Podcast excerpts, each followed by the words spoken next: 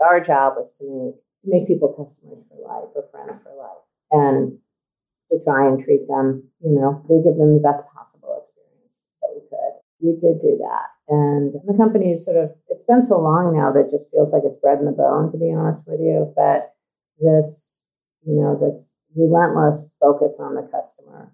You know, Tom always said, and I'll never forget this, and I remind I remind the younger people coming into the company of this all the time that the best customer you'll ever have is the one you already have. You've got to retain people because they will they will be advocates for life. And I can't tell you how often I run into people who say, Oh, I love the zoo. I lived in one of your buildings for three years and I hated to leave. Or I'm such a I'm, you know, I'm a flag waver of Bozzuto. And it's because of the experience that they've had with our people.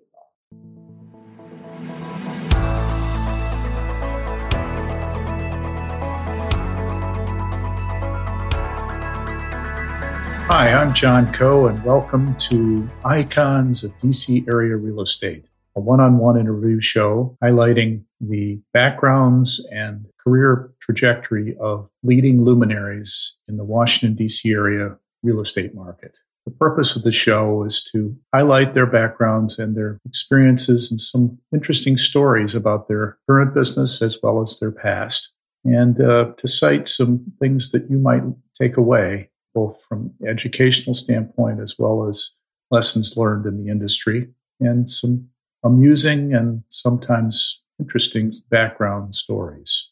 So I'm hoping that you will enjoy the show. Thank you for listening today. Before I introduce my guest for today's show, I wanted to tell you about an offering that uh, Coe Enterprises, my company, has for career counseling. My question to you is Are you new to the business? Are you restless for a new opportunity? Are you a mid career professional that is uncertain about your situation? Or are you a senior executive that's ready for a next career or moving on to something new? What I offer is the opportunity for you to sit with me for two one hour sessions. I give you a, an assessment that you provide for me prior to the first meeting, and then we go through that and then we devise a three year plan potential. For our second meeting, then I would go over that with you. For follow up after that, we would then point you in the direction of how to implement that plan. If this is of interest to you, please reach out to me at john at coeenterprises.com, J O H N at C O E E N T E R P R I S E S dot com. Thank you for listening to this, and on to the show. Welcome to episode 48 of Icons of DC Area Real Estate. This represents the end of my second year uh, recording this podcast, and I hope you've enjoyed all the episodes that you've had a chance to listen to. It's been a lot of fun doing it, and I know that my guests have enjoyed it as well. So thank you again for, for joining me. For this episode, I'm pleased to introduce Julie Smith. Julie is the Chief Administrative Officer of the Bozzuto Group. Earlier, I interviewed Tom Bozzuto, the founder of the organization. Bozzuto Group, of course, is one of the leading apartment developer and managers in the region and does tremendous jobs managing their own properties as well as third parties for many, many other developers and, and owners of property. Julie talks about the growth of that property management business that she started when during the, the recession of the early 1990s and the growth of that based on primarily institutional investors help, helping in that expansion. Julie grew up in uh, upstate New York in Niagara Falls and uh, was product of two school teachers. And so she learned how to work with uh, young people from her own parents' experience and her dad was a huge influence on her. And she took those lessons on to leading people and doing a great job and bringing sanctuary, as the, she calls, as the company calls it, to their residents. So the customer experience is critical to her, and she talks about that at some length. So I hope you enjoy this wide ranging conversation with Julie Smith. Welcome, Julie. Thank you for joining me on Icons of DC Area Real Estate. Thanks, John. Delighted to be here. That's great. So Julie, what is your current role at Bozzuto? How has it evolved in your transition from EV or uh, president of the property management to chief administrative officer? Well, I, I'm currently the chief administrative officer, and I work with my partner Mike Schlegel, who's the chief operating officer. And between the two of us, we help Toby Bozzuto run the company. And I've been in that role for a little over five years now. And I spent really the first 25 plus years of my career working running the property management company effectively for the organization. And 25 years is a long time to run a shop. And I never intended to be in that role for that long. But but here I found myself there 20 I guess 23 years later. And Toby had recently taken over as CEO of the company and Tom had turned the reins over to him and stayed on as the chairman of the organization. And it was a new role. And i had i had thought i had been in the role for too long and i needed to i needed to move so other people could grow. So if i got out of the way then a lot of people could could rise there would be this sort of chain of promotions that would happen and i also felt that I had 25 years of experience with the company at that point, and I could really provide Toby with a lot of support. And we were sort of changing sort of the structure of the company. I had, mm-hmm. I had up until that time, but really been run by the founders. The company was a lot larger, and we just needed to build out the infrastructure a little bit more. So I suggested to Tom and Toby and Rick at the time that we think about changing my role so that I could provide more support to Toby, provide more support to the organization, and provide some growth opportunities for other people who had earned them and who mm-hmm. were, you know, sort of essentially waiting in line. So so that was really the, the genesis of, of the role. Can you describe the difference between the CAO and the COO what their roles are? So basically, we split the house. So the COO, run by Mike Schlegel, who was before um, he was in this role, he was president of the construction company, really runs the line companies. So run the property management operation, run all the P, the, the P&Ls for the company, the construction company, the development company. And then I run what I'm just going to call the back of the house or all the support systems. So I run HR, all the HR functions. I run all the marketing functions, technology functions, research, strategy, that sort of thing. And between the two of us, we, we, we basically guide the company. So property management doesn't report to you; it reports. It Mike. reports to Mike. Yeah. Although the person Stephanie Williams, who is the current right. president, she was someone who I sponsored. I both mentored and sponsored her. And so I it really prepared her to take the role, and I continue to be her mentor and her sponsor. So, you know, which is a nice way of saying that I stick my nose into BMC's business as much as I possibly can. But no, we have a great working relationship, and and I know it like the back of my hand. Of so it's it's easy for me to be able to provide perspective to her. So you're the first interviewee I've had that works at the same company as an earlier guest, mm. Tom, of course, on my podcast. So I've set the table about the company, but I'm curious about your perspective of the same story as perhaps the first women executive there for a while. Thinking about when I first met you in my office when I was at Legg Mason in the probably the early 1990s, mm-hmm. when Tom and you came in introducing your property management services, we were overseeing foreclosed assets for other lenders at the time. Certainly, it was a difficult time in the market. At that point, you were just beginning the third party management business, as I recall, which has now grown to be one of the largest in the region, if not in the country. Talk high level why about why the company took that approach and how it has been inter- integral along with other verticals like construction, development, landscaping, and other, and that have made Bozzuto a fully integrated operating company?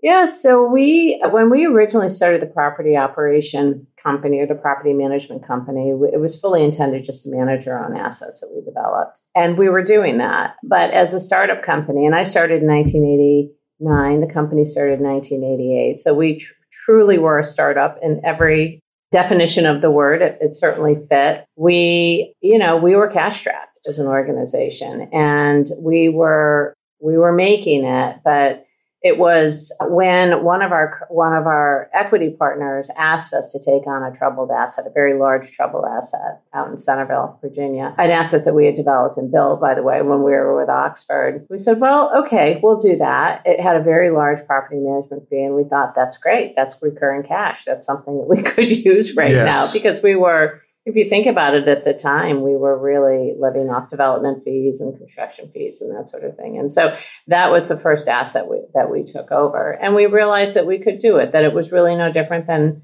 running assets for ourselves. And we did a good job. And we took we took over this troubled asset. We crushed it. Really made it a true success. And that really got our start in in third party management was that your responsibility? Yeah it was my responsibility. And we still laugh to this day because we took it over in it was like Labor Day. It might have been it was 80, it was probably 90, I guess, at that point. And and we always seem to be taking over assets on Labor Day. We just took over our first asset in California over over Labor Day, but it's always over a holiday. But we did, you know, that was our start. And so then we we took over a couple of assets for AEW. And, you know, our strategy was that we would crush it. That if we took over an asset, we were going to make it worth a whole lot more than it was when we took it over.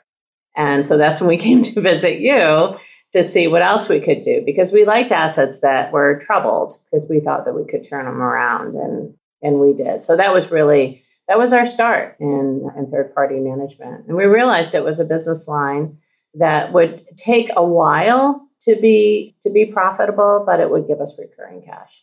In, in the mindset that you were in at that time, what did you do to figure out how to crush it, I guess, at that time? And what did you do specifically to try to, you know, take on a troubled asset? Yeah. What, what, what uh, action steps did you take when you came onto a new project like that? You know, we always focused on revenue we just knew from doing this and we had all worked together at oxford and i had sort of at that point i had done every role that i was that i was doing. I had been a property manager i had leased apartments myself i had a marketing director you know i'd been a trainer. I had sort of filled all of these roles before coming to Bozzuto so i was really prepared for that. And i and i just knew that the way to win was to drive your top line and so when we would go into an asset, we would really look at why the top line wasn't growing or wasn't where it needed to be. And then we would, you know, put strategically look at staffing, look at marketing, look at curb appeal, look at, you know, look at rents. And we always focused, we, we knew we could win if we could get higher rents than anybody else. And so our strategy was always that we would crush it on the revenue side. We knew we could do the rest of it but you know, ex- eh, revenue you can you can add more value to your bottom line so much faster by growing your revenues than by managing your expenses. Although you know, expenses always need to be managed, but if you can really you know maximize your rents, maximize your occupancy, maximize other income, you can really drive value. So that was always our strategy. So understanding the competitive market too. Yeah. Understanding the market, understanding where rents were, setting up a sort of variable compensation systems at the site level that rewarded everybody for you know for revenue maximization making sure that we had total alignment from you know our our our contractual experience with the owner to the employee's sort of contractual experience with us. And that's and that's how we did it. And that was always our philosophy. You know it's it's really interesting. I just interviewed Marty Hoffman who oh. developed the Moore yep. And his his approach was exactly the opposite. I mean, he was he's a construction guy, so mm-hmm. he came at it as costs were the most important thing. He's primarily selling property, not renting at yeah. that time. Yeah. So he had a completely different orientation to it, and he, he knew he could control costs, yeah. and he could make money if he controlled costs enough. So it's just it's funny how different yeah. developers have different perspectives. Yeah, and, and it's and, and I, I can absolutely see that, like how that would really work on the construction side. And I would say we would do that. That on the property operating side, though, your your fixed costs are the ones you don't have a lot of control over. So taxes, for instance, are one of your top expenses. Payroll are one of your top expenses. You know, just sort of you know the things that keep a property running, elevators and your contractual services and all of that. So, you know, your variable expenses are the ones that you can control are sort of nickels on the floor. They don't make as much of a difference. So that's why we always had to focus on the revenue. Mm-hmm. So let's let's go back to the your origin story. we can here, Julie. So I understand you grew up in Niagara Falls, New York. Yep, Niagara Falls. Yep, it's actually a place. I've been there. Yeah. No, actually, only on the Canadian side. I have yeah. to say, I admit. So uh, so, talk about your youth and uh, growing up. Yeah, so I grew up in Niagara Falls. My whole family was from central New York and western New York. My mom was from the Buffalo area. My dad grew up outside of Syracuse. And so we settled in Niagara Falls. My parents were both school teachers. Really? And mm-hmm, yep. And uh, so yeah, I grew. I we spent I spent my whole my whole uh, childhood there until I you know went off to college. Yeah, it was, you know, it was a great place to grow up. It was very different. You know, it's, it was a very, it was a thriving community, primarily driven by a lot of blue collar industries, the, the chemical industries specifically in Buffalo and along the Niagara River. And, you know, and then that community suffered from the impact of the Love Canal. And that, you know, that was completely changed the trajectory of that whole community. So it's a shadow of its former self, unfortunately, today. But when I was growing up, it was great. So. Your parents were both teachers. Did they meet in school or did they yeah they met. You know they were they they they grew up in the 30s so they you know that was at a time where you you got married. If you went to college you got married right out of college. So they were you know quite young when they met. But yeah they met and and yeah my and my dad was a principal. He was a school teacher until he was a principal, and he did that until he retired. Did they work in the same school? Or? No, no. My mom, I mean, very traditional roles. So women didn't work after they had children. So uh, yeah, of course, my mother stopped working after my sister was born, and and then she went back to work when we were, you know, when we were a little bit older. And yeah, but she was a home ec teacher. Back when they oh, taught really? home ec. Mm-hmm. Yep. Home economics. Yep.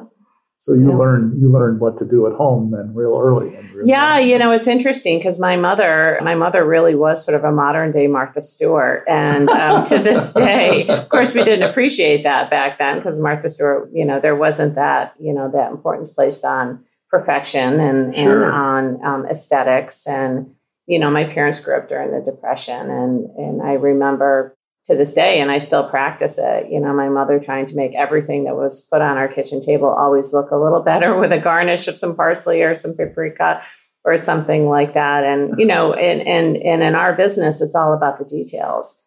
And so I have such a strong eye for detail, and I really attribute that to her eye for detail because, you know, back then people, and we didn't have money growing up. We were very middle class. You know, if you school teachers don't make much money, no. and we had three children in our family, and you know, people tried to do the best that they could do with what they have And so I just remember that growing up that our house was tiny, but it was neat and it was always, you know, always looked, it was always ready for guests. And, mm-hmm. you know, we always say that at Bozzuto that you, you need to be ready. You need to be ready for guests at any given time. So it, those, those little things that you learn as a kid you know, that really stay with you. But since you're both your parents were teachers, obviously mm-hmm. discipline in school was important to you. Yeah, yeah. My, you know, my dad was so good. He was just beloved, and he, you know, he was a principal, and he was a principal at all different kinds of schools, and was, you know, till the day he died, he would run into people whose kids he had had in school, or he'd remember parents or people that worked in the schools, and he was such a kind person. He treated everyone with so much respect. It didn't matter if you were the janitor or if you were That's a teacher great. or you know someone who was bringing in lunches and he just had such a following and it really served him well when he'd have you know difficult situations with kids and he'd have to deal with the parents and because he was so fair and and respectful and compassionate. it was, high school teacher? No, elementary or school. Elementary. It was always elementary school. Yeah. So, you know, I saw him deal with like really challenging situations over the years and he just he just did it really deftly. But he earned it because he had he had a lot of what I, you know, we just call it money in the bank. Like, you know, you sort of you try and build up your savings account with, you know, acts of kindness because oh, there are going to be times when you're going to need to dip into that. And so that's something that I learned from him, you know, to really to listen. Build up goodwill. Yeah, build up goodwill. Really be, you know, listen 90% of the time, talk 10% of the time so that you really understand what you're dealing with. It's great. Well, you know, the reason I ask these questions is that I, I try to find out what really builds somebody to the core. And you just told me a lot about why you are who you are. What you yeah you know really shaped shaped by them. And i you know i had a great relationship with both of them but my dad and i had a very special relationship. And you know he, he used to like when we were teenagers my girlfriends would all come and hang out at our kitchen table and they would pour their hearts out to my father. And he honestly would say nothing and nod his head and sort of you know just to listen listen and made pour us cups of tea. And then they'd all say oh i feel so great after i've talked to your father. You know they just needed a sounding board you know and that's what a lot of people need. Of they can course. I, I, I firmly believe people are more than capable of solving their own problems. They just need some help getting there you know so. Absolutely. So you went to college at uh, state university of new york oswego. Yeah. what drove you there Well, you know, when I was growing up, again, I like I said, we, you know, we lived in a really nice community, but it was all relative, right? And so kids graduated from from college and they either went to state college, uh, so state university or state college, or they go to community college, or they didn't go to college at all. They just went out and got jobs. Those were really the three doors that people chose from because no one had money to go to travel a outside of a two and a half hour distance or three hour distance. And my father had gone to suny oswego and uh, we had family around there. And so i really was just choosing between suny schools. I looked at some of the other private colleges in the rochester area but at the end of the day we couldn't afford it you know? So what we so i went where we could where i we could afford for me to go where i could afford to take some loans. My parents could pay what they could and and so it ended up that's where i ended up. And what did you major in there? I just majored in business administration communications you know it was just uh, sort of a you know you know i i thought i would teach. I i absolutely thought that i would be a teacher. My brother is a principal. I but i when i was a junior in college i spent a year in copenhagen. And i did a long foreign study there and it was really the first time i'd been anywhere i hadn't traveled uh, we hadn't traveled as a family i hadn't I don't think I t- was on my first airplane until I was 15 years Really? old. But it was different. You know, this was during the 60s and 70s. But I did I did do this I did do this foreign study and and that just opened my eyes. You know, I hadn't seen anything and I realized that once I got over to Europe. And so I traveled like crazy. I worked the summer before I went. I worked and waited on tables and made as much money as I possibly could so that I would have money to travel. And I traveled the whole time I was there, and that completely changed my Did you perspective. see a lot of europe Oh yeah, we went every weekend. Yeah, we went and we went. You know, we went to East Germany back when you had to go through Checkpoint Charlie. Yeah. We saw the Berlin Wall. We went to Poland. We went to you know we just went.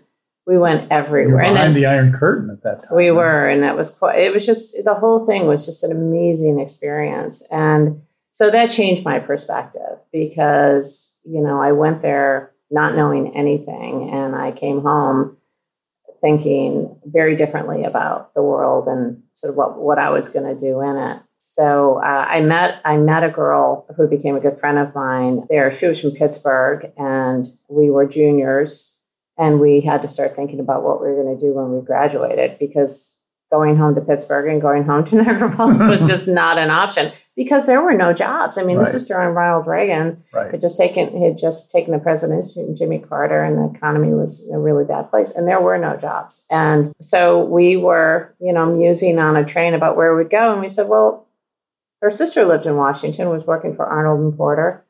And we said well let's just go there I mean she wasn't offering to house us she wasn't even offering to make us dinner but we just thought well we'll know one person Mhm. and maybe she can help us. So we both graduated and packed up our cars and house sat in Georgetown for a month and then found jobs, got an apartment, you know, and just started. Yeah. So we never spent a night at her sister's house, but that was really how we ended up in Washington. I'd never been to Washington. It just sounded good. Mhm. So, and after spending that much time in Europe, I thought, you know, if I don't like it, I'll go someplace else. sure So, so that's how I ended up in Washington. and what was your first job So I went to work for Warner Communications, which was the film company. I worked in their public affairs office down at 2020 K Street. sure And then I really felt like I had landed, you know, because here I was in the center of the business universe in DC, working for a film company. And it's super fun working for a company like that because, you know, I got to go to all of these big openings. And cool. again, you have to remember, I was a kid from Niagara Falls. I hadn't seen a lot. Right. And so I remember going to the White House, meeting Ronald Reagan, doing wow. all kinds of stuff on Capitol Hill because it's what you do in public affairs. Sure meeting Christopher Reeve. We had the big, the before big, he was, uh, had his accident. Before it his accident, we had the big, the premiere of Superman at the wow. Uptown Theater, wow. DC. We all know where that is, right? Sure, and, and that's where we met Christopher Reeve, and yeah, and I was sending all those photos home, and so that was a really fun job because again, you know, really opening my eyes, yeah. and I remember sharing sharing a taxi with Elizabeth Dole, her Dale Bumpers, and her husband Bob Dole were debating on the Hill, and we gone to the debate. And, and I was going back to my apartment in New Mexico Avenue, and she said, "Do you want to? Do you want to share a taxi?" Which I couldn't even speak because I was just in awe of her. I thought she was the most incredible woman I'd ever met. And uh, yeah, we shared a taxi, and she went back to her apartment at the Watergate. And I just remember thinking, "Oh my gosh, I want to be just like her." You know. So you just have these little moments um, in your career that you know, stay really stay She's with you. Very inspirational. Oh, she was incredible, and I followed her. You know, you know, after you know, from that moment on, with with particular interest. But that was a great, that was a really fun job. But you know, I was sort of low gal on the totem pole there, and I had no interest in being in public affairs. Really? And so, one of the lobbyists in that office said, "I want to introduce you to a friend of mine who was working at the BF Saul Company." And we had lunch, and she said, "You know, you you ought to really you'd be really good in real estate. You'd be really good in property operations. You know, you've got you've got the right the right stuff. Who was that. this? Did you remember? Oh gosh, I can't remember her name now. I'll think of I will think of it. But I did go work for Roger Ellison. Oh sure. You know, the field. So so she arranged for these interviews and he was running property management and At they the Real Estate Investment Trust. Yes, yes, it, yes exactly. And mm-hmm. they they decided to give me a 350 unit apartment project in Reston, Virginia, as a general manager. And of course, I knew nothing about this business. As a general manager, as right a general out of right out of like I knew nothing. I had no experience whatsoever, wow. and they gave me that job. They saw a lot more. They saw saw a lot more in me than I actually saw myself at that point, and so I literally had to figure that business out and and I had to move out of Washington and that was culture shock moving to Reston, Reston. was a different market then. Reston was the was like the country. Yeah, like there was nothing in yeah. between DC and Reston. You, know, you had to go out Route Seven to get there, and the, I don't even think the toll road was built, or if it was built, it wasn't what it is today. And anyway, so I I, I moved out there, and I and that's really where I figured it out. And I, you know, I just needed, I needed help. So I, again, I just sort of used what my father taught me and I really made, you know, I, I tried to be a good leader and a good manager and I learned from everyone on the team. And we we really turned that place around. That's and great. we even had a corporate apartment program. This was like 1980 85 or 86 yeah. and we had a corporate apartment program and then they decided they're going to sell the asset because we really got it stabilized and all of that and so i didn't know what i was going to do next and they said hey you know we're building apartments down in fort lauderdale and this was like the advent of this new luxury apartment where you actually have washers and dryers and mm-hmm. you know it was this whole new a whole new scene with clubhouses and you know sort of a take on the old you know the oakwood model. Sure. But it was happening all over the country. And so i moved down to, fort, to uh, fort lauderdale and opened up two assets for them and met a lot of people joined the florida apartment association and you know just made a lot of friends mm-hmm. um, who were doing similar things and sort of i was like okay this is how this is how this is how we run it this is how we do this new luxury world and uh, while i was down there I, it was maybe a year and a half in a group of people from oxford came and shopped my property and you can always tell if your property is being shopped because it's mm-hmm. a bunch of professionals sure. who are looking for an apartment and so I just sort of asked them who they were and what they were up to. And they said, oh, you know, we're, you know, we're from Washington, D.C. and we're looking at some assets down here and this and that. And I was like, oh, I'm dying to go back to Washington, D.C. And so we got into conversation and they said, hey, if you, if you're serious about that, give us a call. if you you know if you really if you really do want to come home and so that's what i did i did want to move back i did call them Was Tom one of them? He wasn't he wasn't one of them but i met tom after that. And so i they hired me as a marketing coordinator. And i had to go in the field i had to go work at a property in gaithersburg one of the properties they developed so i could learn learn their way of doing things. Right. and so i did that for three months and i came in i was marketing coordinator. And tom was running that whole region and he his develop they were developing so many properties at the time Right. that they streamlined it and they had these prototypes so you could have a woods theme you could have a hunt club theme you could have a water theme or a garden theme and as a developer you would type a piece of ground pick a theme the marketing department would take over we had like one ad agency we had one interior designer and it was it was plug and play and it was all about getting as much done as you could possibly get done. Many properties built and so when we were i guess at our heyday we were about 55000 units. And so i had yeah Mhm. well yes it, this was early 80s that's exactly right this was before the tax laws changed. And yeah we were those were the go-go years and we were cranking cranking out. We're we were working all working really really hard. But it was super fun and learned so much about the development business and Was your work only in the Washington region at the time? uh, no we were in we went from virginia beach to boston really. Yeah so pennsylvania we were doing stuff in philly in the suburbs of philly richmond williamsburg virginia beach Right. up into uh, new hampshire connecticut. And it was just for this region. And then there are other regions that we're developing around the country. But that that is where i met tom. And and then i i moved into operations into you know where i could run a p&l and uh, you know and then then the the sky fell in right? The tax laws changed and then the music stopped and then it got really difficult because all of these properties were overfinanced and were not Right. performing particularly well Right, right. Well, the tax law, it was all tax incentive, it was. the entire growth trajectory. Yep. And so when that changed, it really did change everything. And so, you know, those were, but you know, again, it's just like you, you learn so much from adversity. And so I did learn about workouts. I had to work with lenders. We had to come up with strategies to try and sort of, you know, keep all the balls up in the air and, you know, try and return as much of the debt service as you could. And so that was a really good experience doing that you know and then tom tom and rick and john started the Bozzuto group in 88 they spun off and, and You were at Oxford then when, yeah i was at oxford Still. then. Yeah they couldn't take anyone with them. They had, they had a sort of hands-off policy for a year. Mm-hmm. So I, you know, at that point, I wasn't really sure. I'd been at Oxford for about five years, and so I wasn't really sure what was going to be next. But Tom and Rick invited me to lunch, and you know, put on the full court press, come join them, their fledgling operation.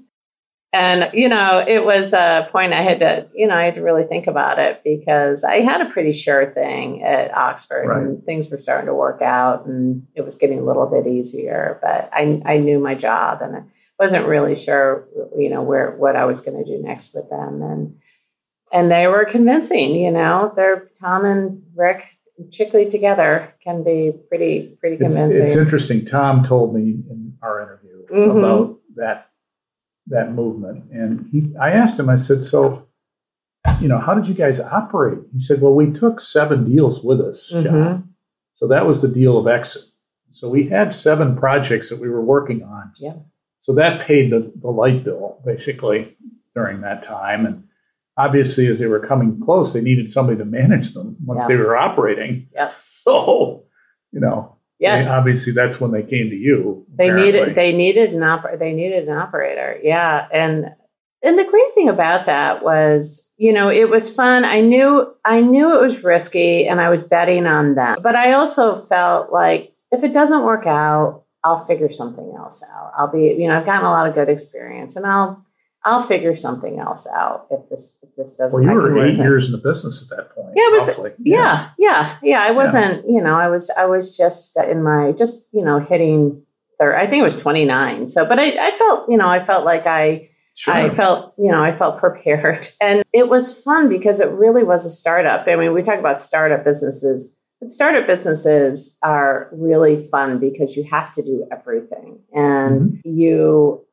you know, you have nine jobs, not one job. And, you know, you do whatever needs to be done. And so for from my perspective, it was just this incredible opportunity to to learn from from founders which you know today even our new employees don't have that opportunity so i i really learned how to develop properties from john slidell you know because i'd sit in meetings with him for seven hours and we would go through every detail i mean he was such a such a detailed developer in every project we did that with and so i i still today when i look at a set of plans i look at them the way that we did you know back then and you know, Rick Mostyn, we'd be financing deals. And I, you know, I literally learned this stuff, you know, just sitting with him and learned how to run a business because with Tom, because every time your equity partners came to town, it was like oh, full, yeah. you know, it sure. was, it full was, it was game time. Yeah. So I think that, and then in a startup company, you have to do everything. I had to hire everyone. I had to, I did all the marketing. I did all the budgets. You just do whatever needs to be done. So it, it, you know, you really build your skill set pretty quickly. So, so, you had to set the tone on the operating side of the company, basically. Yep. Yep. You were the you were the architect of the operating side of Bozzuto, yep. in essence. Yeah, and we had to decide what we were going to be known for because we had a lot of competition and we were right. the underdog, you know. Sure. So we had to, you know, decide what what you know what would be what how we how were we going to stand out in the market Thinking back to the late 80s, early 90s, who were your biggest competitors? that Lincoln Property was big at that time, weren't they? And uh, and uh, the Texas developers seemed to be the yes. most proactive here in that market at the time. Trammell right? Crow would have been a big competitor. That was before mm-hmm. they went public. Crowe Terwilliger Michaud, as I recall. Exactly. Yes. Exactly. Before, you know, before they right. did their before IPO. Avalon Bay and all that. Exactly. So it would have been Trammell Crow. There was a company called Caliber that I recall. Yeah, Do you remember, remember Caliber? Sure. And then Artery was, was, another big competitor. Artery was another one. Oh, who's the one out of Baltimore? Oh my gosh, the name is escaping me right Shelter? Now. Shelter. Shelter. Yeah. Shelter was four properties. Right. Those were all competitors. Sure. Yeah. So in Lincoln Property Company right. on the on the Jeff Jeff Franzen's company. Jeff Franzen. Yep. Right. Yeah. So those were, you know, those were some of the competitors that we were. And everything was garden wood at that point. Wood, wood garden, no, no vertical, you know, stuff. No high rises. It except for the developer of this business park, who actually did condominium vertical stuff at that point. Yeah. You know.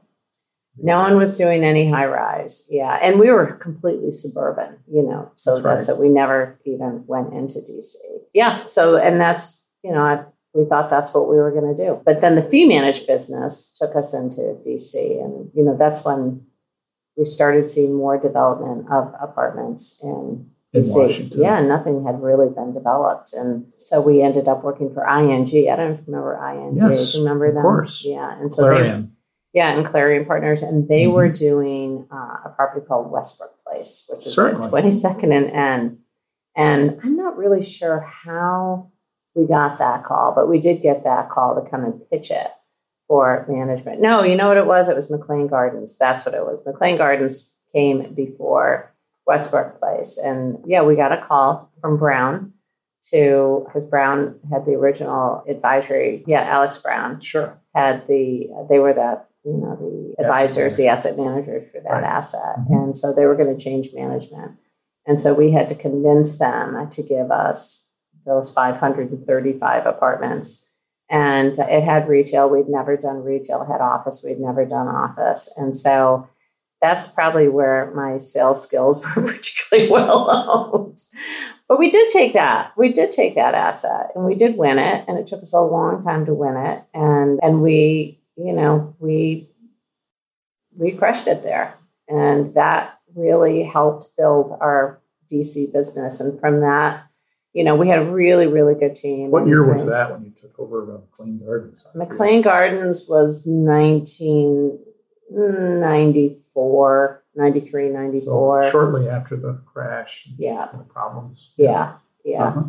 Yeah. So we took we took over that asset and, and we had a good experience with it. It was it was great. And then we got the call on Westbrook Place. And and that, you know, that's where when I said, you know, we always tried to maximize revenue, they were trying to get two dollars a square foot for their apartments at Westbrook Place. And no one had broken the $2 square foot barrier yet. And they were bringing this European style of living, like this very Ritz Carlton, you know, beautiful. Um, well, there was a Ritz Carlton under construction right at, right around the corner from yep. there at that time. Yep, right? yeah, exactly. Literally yeah. Ritz Carlton. Yes, exactly. And so we wanted that sort of super high, sure, you know, sort of high end quality five star um, hotel well, quality there was, a, there was a Park Hyatt nearby, and I mean, really high end hotels. It was. I mean, that was a great neighborhood, and Yeah. so we so we were hired for that, and we, we were in that deal for about ten years, and but that was really the start of us being thought of as sort of a luxury manager. That we were like we had the staff that was trained to be able to deliver that quality of service to people who expected it you know and and that was that really was our start and from there that was sort of our springboard for a lot of other opportunities When did that thought process develop? I mean, was it that project when you're sitting down with with them saying, you know, we want something different here? Did they tell you that that's what they wanted, or was that your idea coming to them saying, they told this is how we're going to do this? Yeah, they told us what they they told us that they wanted the sort of elevated level of service, Right. and then we then we sort of crafted a plan to get there. But you have to remember, this is when the World Wide Web was just coming into. That's right. You know, we were doing a website there. We had sort of an interactive. You know, Was that your first website on a property? It was, and we had sort of an interactive digital experience that was that was just unheard of. That no one had done anything like this before, and yeah, so we were bringing this whole this whole. was that their budget or yours? Oh, it was their budget. I was gonna yeah, say. it was their budget, and yeah. they wanted the internet experience. They wanted that. yes, oh yeah, no, they wanted they wanted a very you know a very curated experience for you know the people who would be who would be living. So that was a learning experience for you. I Oh, imagine. it was great. Yeah, it was great. And and we loved it. You know, we loved everything about it and we wanted to do more of it. And, you know, we we we loved being able to use technology in a way that we hadn't used before. We loved the urban experience and it was we sort of hit it at the right time because there were you know, then there was just more and more and more of that of buildings that started. We had to, to prove it out. We did get the two dollars a square foot, I might add. So we did. We were able to do that, which is funny now, right? Because we have apartments that are make, getting five dollars a square foot. But you know, you're always you're always you know you're always trying to break through you know always ceilings. barriers. Yeah, So, in my conversation with Tom, he spoke about the customer experience, which you just talked about Yeah. at Bozzuto. He was very animated about the customer base and what the preferences are. He spoke about sanctuary hmm for your residents. Were you involved in developing this philosophy? yeah, and I think you know I. I I- I think we always felt that way. Tom always believed that the customer was right. He he always came at it from a customer perspective, and he and I were very in sync on that because I had I had been on the front line, so I had just worked with a lot of people who were who were you know in need of housing, and so I felt like I had a you know a firsthand perspective of where renters are when they're coming in. I mean, you sort of think about it. You know, a housing move is always precipitated by some life change Of course. you know either someone's you know someone's divorced or you've had a relationship that has ended or you have a job that's starting or Coming in from out of town. yeah you're coming in from out of town or you know there's something going on. Mm-hmm. And you know there's always a lot of stress associated with change. And so i always felt like if you could diffuse that you know and try and make and turn this negative experience into something really positive and to try and find like some way to sort of create create some you know some connection with the customer that it could be a really fun experience and i loved leasing for that reason because it was challenging and, and just really enjoyable. You meet so many people and you learn a lot about them. And so tom and i really believed that you know that that our job was to make this you know, to make people customers for life or friends for life. And to try and treat them, you know, to give them the best possible experience that we could. And so we we we we did do that. And the company is sort of it's been so long now that just feels like it's bred in the bone, to be honest with you. But this, you know, this relentless focus on the customer. And and Tom, you know, Tom always said, and I'll never forget this. And I remind I remind the younger people coming into the company of this all the time that the best customer you'll ever have is the one you already have. And so retain. you've got to retain. you've got to retain people because they will they will be advocates for life. And I can't tell you how often I run into people who say, "Oh, I love Bozzuto. I lived in one of your buildings for three years and I hated to leave." Or I'm such a I'm you know I'm a flag waver of Bozzuto, and it's because of the experience that they've had with our people. And so you know our core values, care and concern, like really caring about people being creative and trying to create, you know, solve solve problems, but also to create fun in buildings, passion, like really caring about what you do. Like when people are passionate about their work, it really shows through. And and perfection, you have to be a perfectionist in this business. This is the Martha Stewart piece of it. Yes. But but presentation is everything. And you know, we always believe that we're inviting people into our home and we want that to look as good as it possibly can look. So really very basic core driving values that I think have now they're now the, the teams just take it to whole new heights. Tom but, actually said that he and Rick and, and John spent a long weekend apparently at a retreat to come mm-hmm. up with those core values, yeah. which was he said they carry them to today. And this was back in the early '90s when you came up with them. It, re- it was, and you know, it just they're so they're still so good you know yeah. they they really work and stand the test of time. Yeah they stand the test of time and they and they work because they're easy. I look at people's core values and i think how do they remember what they are? But like for ours it's easy it's easy to live by our core values right? If you perfection's about, a little hard perfection right? well it's hard for some people and we and, and and sometimes we have to explain that we're like you know pers- you know perfection is a moving target you know but we want it to be as good as it can possibly be yeah. at that moment in time yeah. i loved his analogy know? yeah he said michelangelo and uh, leonardo da vinci were not uh, perfect but they certainly came damn close yeah yeah and that's what we it always can be a little better it drives my husband crazy but it is it is you know this pursuit of trying to make it as good as it can be. And it's the effort that goes into it that I think you get credit for, you know. Yeah. So So Tom and I also spoke about the growth pattern of the company and and many times the management opportunities that led that growth. Was that often the proactive or reactive with existing clients asking if you would go to other markets on their behalf or strategically reaching out to compete for management?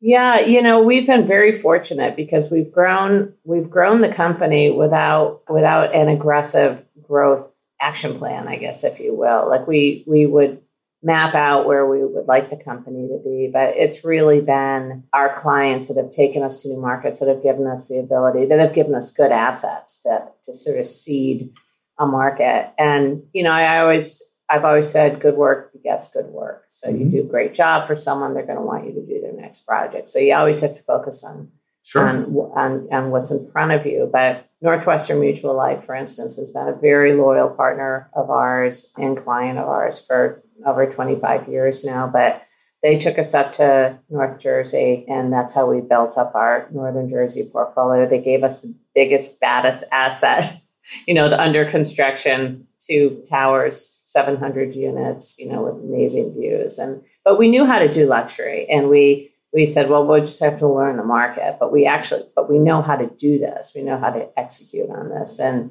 Northwestern then sent us up to Boston and gave us an asset up there, which seeded. You know, then we were able to, you know, we said we want to do an amazing job on that, and so that's how we we grew our. Now we've been in Boston for over a decade. We've been up in the uh, tri-state area for probably 15 years if not longer maybe 20 and then you know we got a call from just a, one of our one of our beloved asset managers at Heitman who said how far west will you go? will you go to Chicago? Yes. And then they gave us just the trophy, you know, the trophy trophy asset. This is downtown Chicago. Yeah, yeah, in the loop. And now we have 18 buildings or 20 Really? buildings in the loop. Yeah. So that was great. And you know, the same and then we had some false starts. Like we we went down to Atlanta. We went and Atlanta just and we went to Charlotte, but there just wasn't enough there for us. We weren't able to really scale what we were doing. But then when we went to Florida, we were able to scale. So, you know, you learn quickly. And I, I think for us, I think what we learned from that is we have to be super, super uh, diligent about really understanding the growth opportunities in markets. But the, but that all, you know, that all created the ability for us to grow. And I think the other thing that's been we had a very large client list. A lot of the equity players are the same, but you know, equity partners with a developer, and so we we've met a lot of developers that have then partnered with other equity partners and we continue to work for them. So I think because we had a lot of relationships, we didn't have our eggs all in one basket. That like when everyone got busy, we got really busy. And we only need a small portion of our clients to be busy in order for us to continue growing. So Yeah, that, I mean, that's you, worked you out have well. some of your competitors in the development business that have hired you as a property oh, manager. oh yeah. and in, con- in construction too. Yeah. Yeah. So you know, it's interesting how you have different verticals that may Yeah. not necessarily. When I was at the Sol Company, we we financed properties for other retail developers, and some developers said, "No, we're not going to talk to you because you're the other side of your house is competing with us on the shopping center, so Yeah. they wouldn't talk to us."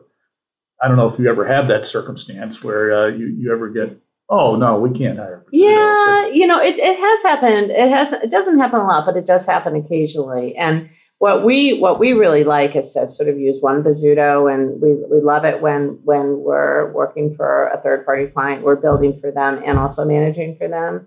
Because if we have a lot more influence with our own construction company than we do with another general contractor, Mhm. because we can just go down the hall Sure. and find them and see if we can like make something happen because that relationship between a general contractor and an operator particularly on new assets is huge you know trying to get properties ready presentation ready. So yeah so that that has that has has helped. And you know Bozzuto the other thing that's been nice about the management company we're now developing in Boston but we had a decade decades worth of experience operating there. So that's been very helpful for our own development company Oh, as sure. we've started to develop assets um, in those markets yeah. And the same thing happened in, in, in the Philadelphia market.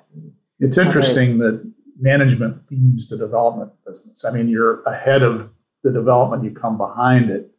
Whereas other companies like the, the Texas developers would go, oh, we got to find sites and start developing, and then we'll bring the management to the, the table. So Yeah. it's interesting how you Yeah, we did. le- We we have led with management. Yeah, and you know, and it you know one of the things that Tom has taught all of us, but you know, it's one of the biggest I think lessons that he's taught me is about managing relationships. Like he's Tom's a real relationship guy, and and your relationships are super important. And we've had developers that have left here and mm-hmm. hired us later. So the there people move around in this business, but they typically don't leave the business. No. And so you run into the same people. Asset managers go to different shops, and then we start working with them. So you know, it's you you plant a lot of seeds in this business, and you have to be patient. And some take longer to germinate than others, but if you have a you know if you plant a big enough garden it'll bear a lot of fruit at oh, some absolutely. point And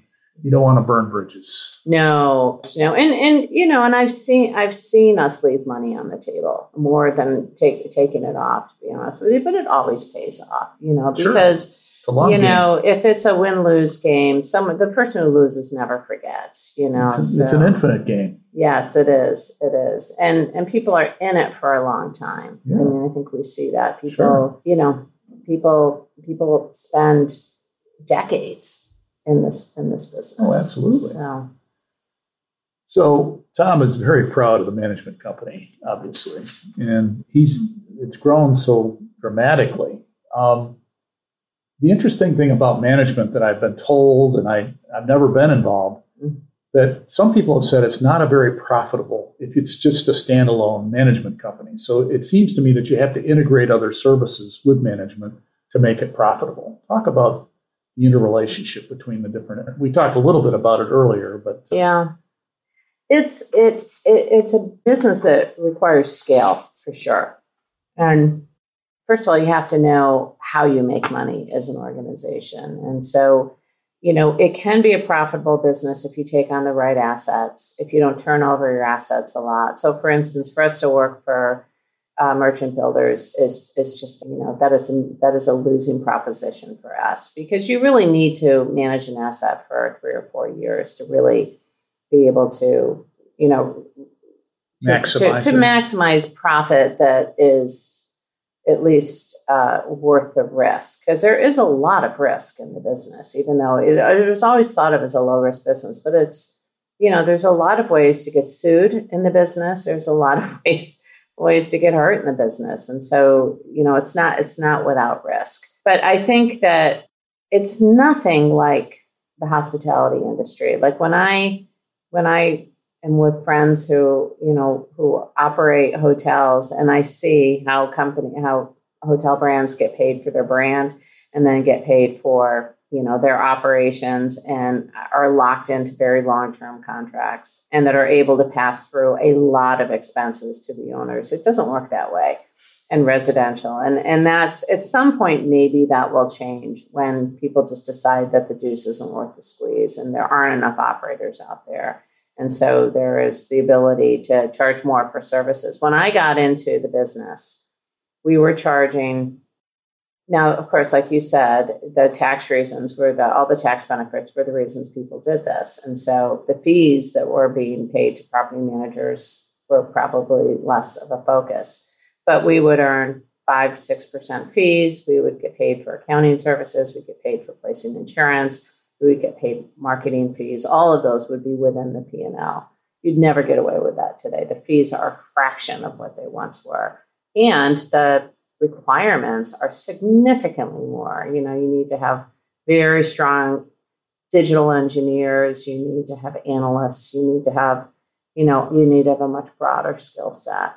And so it's a harder business to make money. And I, I would say when I was, you know, when I got into it, you could make a lot more money, relatively speaking, than you can today. But we're also a developer. We own real estate. And, you know, if you run your business efficiently and you're in the right markets and you don't, you know, you don't try and spread yourself too thin, you can make it work. So as a as a property manager, it's a very challenging task so on one side of the one time you're you're walking tenants through and you're trying to sell them on the property. Yeah. At the same time, your cell phone is your phone is ringing and you've got a tenant screaming in your ear about a bathroom that's they've got a problem with. How do you teach your managers how to manage these highs and lows during the day and keep that right attitude to do it? I mean, I think it's just it's, it's all in a day's work. To be honest with you, I mean, like I said, you know, the the you know, fortunately, people don't call and scream at us unless like something has really gone wrong, and so there are ways for people if people have an issue with their apartment. There's certainly you can just go ahead and submit a work order online, and that goes directly to the service manager, and you can rate your service manager today, and so we try and develop really strong relationships with our residents. And so when something goes wrong, which inevitably will, we tell them that at some point you're going to need us to come fix something for you.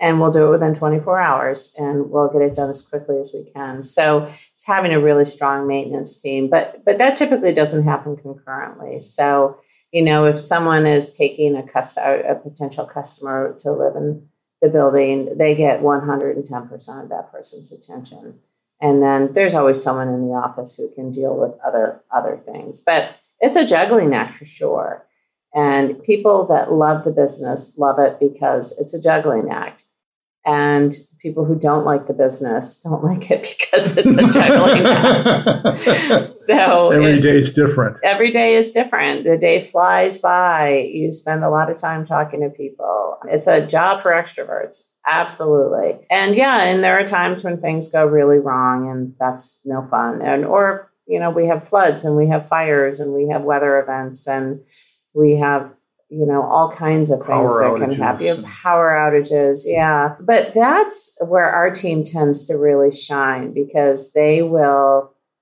they'll move mountains to try and create a good experience out of a bad, you know, a bad situation. And COVID was no different. You yeah. know, we had to put a lot of restrictions in place in our buildings to keep our residents safe.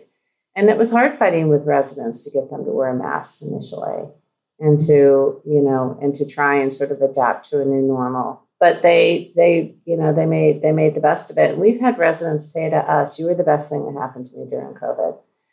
Because, you know, they were isolated, they couldn't go see their families, sure. they were stuck in their apartments working, you know, and the teams were you know, doing backflips to try and come up with fun new things that they Engagement. could do. And yeah, how to keep the residents engaged, just checking in on them, see how they're doing. And and that went a long way. Residents said, wow, you're the only one checking in on me right now, you know. 70% of our residents live alone, you know, or are single. They may not live alone, but they're single. And so, you know, so COVID was, was a pretty big test. Sure. So we talked earlier about the culture that you have, and just today, last week, I saw that Bozzuto was named a top workplace by Washington Post. Mm-hmm. Congratulations Thank on that you. for the sixth consecutive year. Talk about how you instill this culture in your employees and keep them motivated. We just talked a little bit about, you know, making it every day, but what what is it about that? What what what do you do to keep that spirit? Yeah, to keep the culture alive. Yeah, and we were I was quite frankly relieved because we were number one last year and we've been on the list for six years, but we'd never been number one. And we were so excited about that. But the problem with being number one is then you either have to stay there or you're going to fall. And so we fell to number two this year, but we'll take it. We're still pretty excited about that. The thing that feels the best about that is that that came from employee surveys. And I think the most important thing is that we really listen listen to our employees. And we try and make sure they have a voice in the organization. And you know, we've all been fortunate, you know, I think about the fact that I started in this company sort of practically washing dishes, you know, and you know, I got to the point where I was, you know, making all the decisions. And now you know very have, have, a lot of influence over what happens here which which is a huge responsibility and something I, I don't take lightly. I think that that is really exciting for our employees to see that they can be you know and a lot of times they'll say did, did you really lease apartments? Did, are you did you really start your career leasing apartments? And i said yeah i did and that was one of my favorites. So i i think we try and stay very close to our employees. We try and you know make sure that they if they leave this organization they leave more skilled than when they started we have a real family culture we, we have a saying here this is we're a family taking care of family and and a lot of times our residents will say they feel like they're part of the Bozzuto family, and when they leave, they're like, "I'm leaving my family." So we try and make people feel like you know they have a responsibility to each other. We're a very inclusive organization. We've always been very diverse. You know, Tom's always believed in diversity and thought and perspective, and so diversity has been baked in. So it wasn't like you know after June of last year, it wasn't sort of this new idea for us. We've been at it for a long time. And uh, we keep we have a lot of employee led or initiatives. We have a lot of affinity groups. We have Soul, which is our Shades of United Leadership for our Black and Brown community. We have Vita for our Latino community. We have Happy for our you know our Asian American Pacific Islander community. We have Lift for our LGBTQ community. We have Women at Bozzuto. We have Vets at Bozzuto. We have we just have like if, if you're looking for a place to be, you can find it. How do you come up with all these? We don't even come up with them. Our employees do. So this yeah. is from grassroots. Yeah. So you always have an executive sponsor. You get a budget. You know, cool. we have like a charter. So we That's teach awesome. teach people how to set up steering committees and leaders to do that. So that has been really great. And when we were when we were just faced with the horrors of last summer and just and just witnessing so much social injustice, we had we had a team of employee advisors that helped us work through it to figure out what we should do, you know, and how we should communicate and what we should be doing. See, we, we talked about your transition into the CAO role, and you brought on Stephanie Williams, which she you had kind of mentored from the start, right? Talk about her evolution in the company a little. So, Stephanie joined us as a development associate after she completed graduate school, and she was really interested in developing affordable housing. And so that's what she was doing for the company. And I guess it was right around the great financial crisis, 2008, that it just seemed like we were going to be licking our wounds for a while and doing a whole lot of development. And I really like Stephanie. I'd worked with her on a couple of deals that she had um, been developing for Bozzuto. And so we we just got together one day and I said, you know, Steph, you're not going to have a lot to do over the next couple of years. And I think it would be a great opportunity for you to broaden your base and learn some new skills.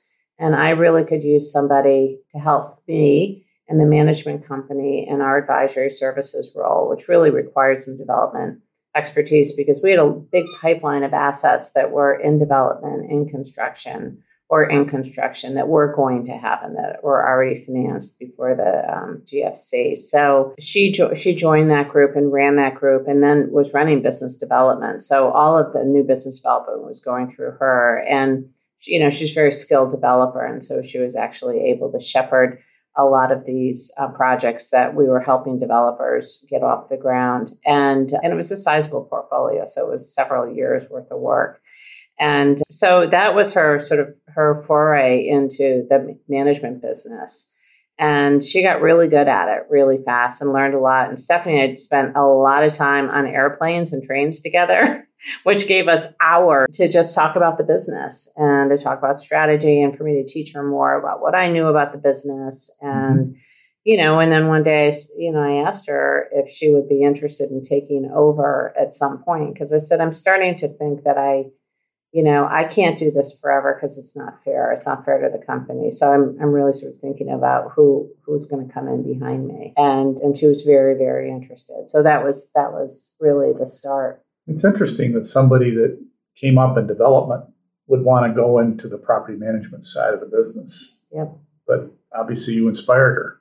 Well, and I think the way she came in was really enjoyable. You know, so she came in on the sort of business development side and she was doing something that she knew and we had we had just an incredible portfolio of assets that we're going to be opening up so that it is really fun working on these buildings. They're big and they're sure. beautiful and it's fun working with all the consultants and it's really fun coming up with the you know sort of the master plan and working on all the branding issues. So i know she was very good at that and enjoyed it. And so i you know i think by the time this opportunity came the company was really quite large at that point. So her her actual work with the properties was going to be very limited. She really would be managing a very large team of people. And that, you know, you know, she would probably say that was probably one of the biggest challenges, you know, it, just a lot of moving parts, a lot of departments, you know, a lot of people doing a lot of different things and just, you know, getting up to speed on that was going to be her biggest challenge. But but she she had the right head for it and she had the right heart for it. So I think that that you know, that really positioned her well. And I was there to support her every step of the way. I wasn't going to let her fail. So that's great. So how many, how long did you take to train her basically? she and I worked together for, gosh, nine years. Really? Oh, a long time. Yeah, a long oh, time. Oh, yeah. So you. There's a lot of train knew, rides. yeah. Knew, you knew after Oh, I knew. I knew. Yeah. And I wasn't going to turn it over to anyone. Let me tell you. I, I felt like it was my baby, you know. Mm-hmm. So I really wanted to be sure that whoever was going to take it from here was going to do a better job than I did. That's great. That's awesome. So we talked a little bit about it, but we're emerging from the pandemic and it offered unique challenges to landlords of almost every property and owners of every company. Talk about how Bozzuto managed through the crisis, both with your tenant customers and with your employees. Yeah, well, the employees, that was the most challenging part because when the governor ordered us all to go home, our office was really prepared. We had we had started using Zoom the summer before, so it wasn't a new concept for us to do video conferencing, and everyone already had laptops, and you know we already had a fairly flexible work environment, and so we were ready to go. But the, the, the properties couldn't close. And we had to keep up and running. And our employees became essential employees. And they didn't know they were essential employees when they took these jobs. But all of a sudden they found that they were essential. And of course essential employees were really you know they were you know they were closest to the potential threat of of, of, of the virus. And so the first thing we wanted to do was to protect them. And we had to have some flexibility because a lot of them had children. All of a sudden, their children are home from school, our daycares were closing. And so it just required a tremendous amount of juggling and really understanding what people's challenges were and trying to trying to work around them. And then to trying to create safe environments for our concierge, our service managers, so they would not be exposed uh, to undue risk. And it took a lot of feedback. We set up a site sentiment task force of leaders who were really sort of representing the folks in the field to to help us make sure that we really understood how people were feeling but you know i think it was a lot of listening and putting and really putting them first to the degree that we could and keeping them out of harm's way and you know, we did have, of course, we had employees who got COVID, and we don't know where they got COVID, but it wasn't, you know, given the fact that we have what 2,800 employees in this company, it wasn't, we didn't have like COVID spread through a property or anything like that. So, so that was important. We knew we had to start with our employees because our employees were going to have to take care of our customers. So it was a tremendous amount of communication and communication to our residents and you know, just asking for our residents for some grace because we didn't want our employees to feel like they were having to police people in elevators and, you know, masks and giving people distance. And it was so new for so many people who were so stressed out because we didn't know how long this was going to last. And so we tried to keep it fun and, uh, you know, recognize people for just extraordinary efforts. But I think the thing that, quite honestly, that was really stressful wasn't even so much the COVID piece of it because we were we'd sort of figured out what we had to do. But the you know people were moving out and not moving in in a lot of our markets like in the urban centers. And that was tremendously stressful for the teams who are used to high performing. The cities new york city boston new york philadelphia sure. chicago were just being emptied out. And dc and that was terrifying. Yeah. Dc was one of the worst so that I think was probably as stressful. And we just tried to say, guys, you know what? You you can't control this. All we can do is the best job that we can. Yeah. But yeah, they did a lot with virtual tours and sure. you know lots and lots of creativity, good use of technology. It had dramatic effects on the apartment market, as we just talked about. Yeah. And so we couldn't necessarily predict it unusual inflation in building materials, record low interest rates with government subsidizing rents and income, we never predicted any of that. Did that require you to pivot your strategies along the way? Yeah, well, I'll tell you what's been what's been challenging is the rental assistance program. Yeah. You know that first of all, the government's never issued you know broad rental assistance. What the government did really that really helped us was the, the stimulus checks, right? Whether you needed them or not, and the the pretty healthy uninsurance benefits, the additional benefits, the supplemental, because the rent collections were were generally pretty strong, but there was a percentage, a very small percentage of renters who weren't paying at all. And that was very challenging. And when the, the two stimulus bills that effectively make up the $50 billion of rental assistance came out, that money all went to the states, and the states sent it to all the public housing authorities who were not prepared, who had no systems in place, who didn't have enough people mm-hmm. to really distribute that money. So we're working our way through hundreds of different, you know, oh. different programs right now. And that's just sort of on top of everything else that they're trying to do. so these are all the affordable units you have probably not affordable because the affordable you know other than the fact that the the public housing authorities were having a hard time getting money to them, we knew we were going to get paid. Right. So it was really more of a strategy of like, how do we how do we keep the lights on while we're waiting for this money? But there, it was certain that we were going to get that money. That mm-hmm. the thing that's hard are the eviction moratoriums. Just we had rent, renters who just hadn't paid rent a year, you know, and you know those that, been lifted now. No, those, still haven't. Yeah, I mean they're supposed to be lifted July 30th, but you know, they may be extended again. They've been extended several times. There is enough money in the system to be able to bring people current sure. for the most part. And it just, you know, it's going to take a long time. The money's it's dripping in. Mm. So, you know, so that was just yet another sort of wrinkle in all of this. But, you know, but the markets recover so quickly. It's just remarkable to us that we find ourselves now in a position where we can start moving rents back up again. Well, it's interesting. Tom talked a little bit about the oversupply. Mm. And uh, it seems like Class A, particularly the top end, have just right before the pandemic, there were just a lot of units delivered. Yes. Primarily in yeah. urban markets. Yeah.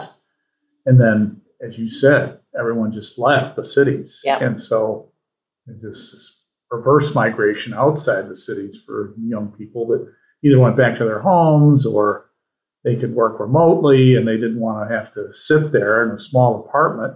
Yeah. You know, so. Oh, renters are renting, you know, renting apartments and all kinds of exotic or, you know, renting VRBOs or Airbnbs right. and exotic places and saying, you know, I'm going to live in Aspen for the winter or I'm going to live someplace else. I'm going to live on a beach.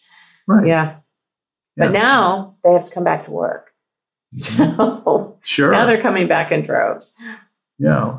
But you had also, as we talked about, the, the cost increases. So it seems like it's a real squeeze right now in developing apartment buildings, it, it especially is. at the top end of the market. Yeah, it is. Uh, the material increases have been have been extraordinarily high, and in some cases, you know, will will certainly delay projects or put projects on pause until you know we see where where these increases are going to shake out, and, and and there are all kinds of supply chain issues right, right. now as well. You can't get can't get anything, can't get furniture, can't get appliances, you know, you can't get a lot of things that you need to finish off communities. So I think that we will experience some some delays. And we'll, you know, we'll have to see. You know, the low interest rates have been helpful, but when lumber is up four hundred percent, that's that's really hard to it's hard to get over that.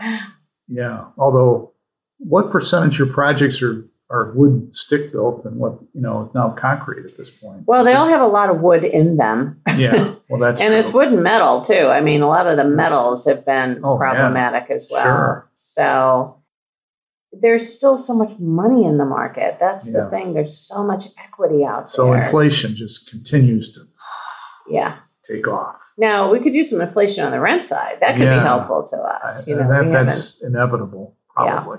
And in our, you know, our renters are pretty well heeled, and so right. they can all handle a rent increase. They don't want one, but sure. they could take one. So to retain existing and attract new tenants, landlords have had to up their game mm. in amenities and services to the point of being like a full service hotel in some cases, especially in the high end market you serve.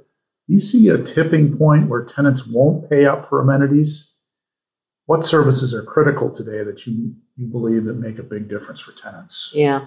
Well, it's interesting. So we've had these sort of amenity wars for at least a decade, if not more now. And it's just it's always the bar is always being raised. I, I, I think this last round where you would have 25,000 square feet of amenity space in a building just sort of seemed to be like, okay, we're going to stop there. I, I'm not seeing a lot of a lot of new stuff. You know, I think what renters are going to want coming out of, you know, in this new world order that we're all going to be in. And I sort of am calling it post Labor Day because we're still trying to, everyone's still trying to figure figure this out.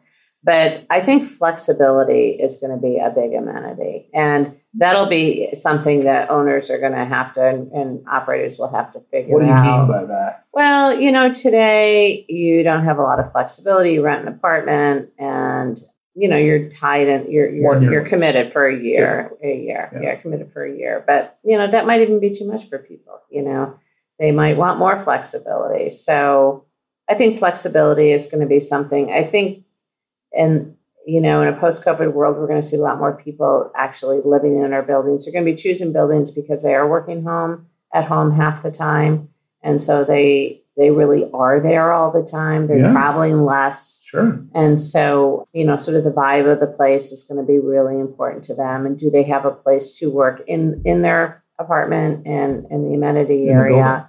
The yeah. So I think that that will be important. You know, retail has always been really important, and retail has taken a beating. So it'll be important to see like how the outside environment that's a big piece of it for renters you know the my daughter lives in adams morgan and she considers like the block she lives on part of her amenity because she can Yeah. you know go out her front door and go to tango to have a cup of coffee so so that that will be that will be important but i think sir i think service is you know like home has taken on a whole new meaning Yeah. and again, it's like who, you know, who's greeting you at the front door? Does everyone know your name? Do they know your dog's name? You know, do you have a relationship with the people in your building? Sure. You know, a lot of times our teams will be, you know, at least initially, the only people that a new runner knows, you know, until Mhm. they've set, settled into a job or whatever. So we think we're we're well situated for in a post-COVID world because we already are working to create sanctuary for our customers. We want them to feel so good when they walk in the front door. So, and we think that probably has heightened importance. I went to, uh, I toured City Ridge last week. Oh, did you? Yeah. And, you know, they're, I think they're going to start renting in January or February of next year. mhm. And I think you guys are managing We are. hmm some of them, not all of them. And you talk about amenities. I would argue that may be the most amenitized property in all of Washington, Oh, yeah. D.C. Yeah. And it's just on a Wegmans, you know, which to me would be the best amenity. oh, yeah. Yeah. You know, the question is, you know, was that investment worth it? And it'll be interesting to see that they get the rents they're talking about because you mentioned five a foot. That's probably what they're looking Yeah. for there. Yeah. I hope they do because that'll be great for the market.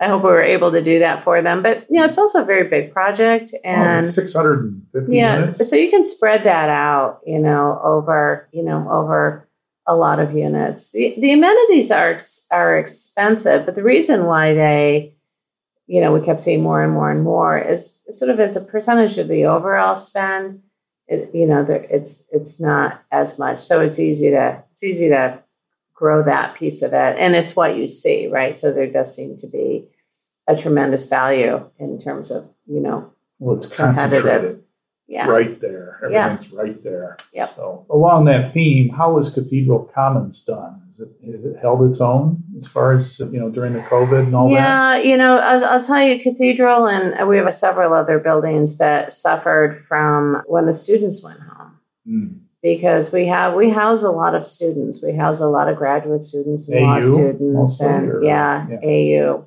And you know, we're down by GW, or Right. It could be Georgetown Law School, and those kids left, and the international students left, and we house a lot of international students, even up at Baltimore at Hopkins and places like that. So, so properties that housed a lot of students really did not fare well. Properties that housed really high income renters did not do as well, or renters that had just had a touchdown space here and then they have Mhm. you know Sure. a couple of other places they live. That was the easy thing for them to give up. And then and then sort of the short stay units, you know, that were used by travelers and business travelers, that business dried up really quickly.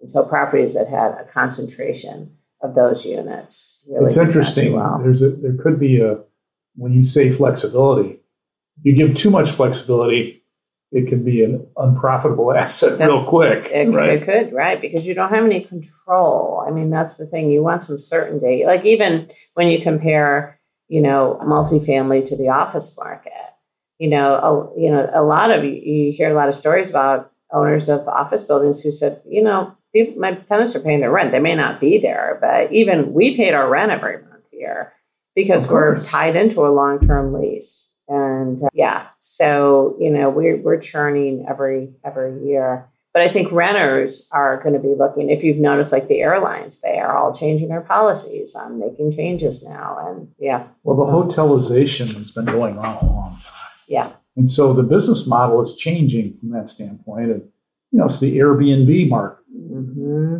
the whole the RBO you mentioned. So all that, you know, that's the thought process people have today. Why stay somewhere a real long time? I can always move and go. Yeah. And want that flexibility. So yeah, the How you- nomadic lifestyle. how do you manage around that?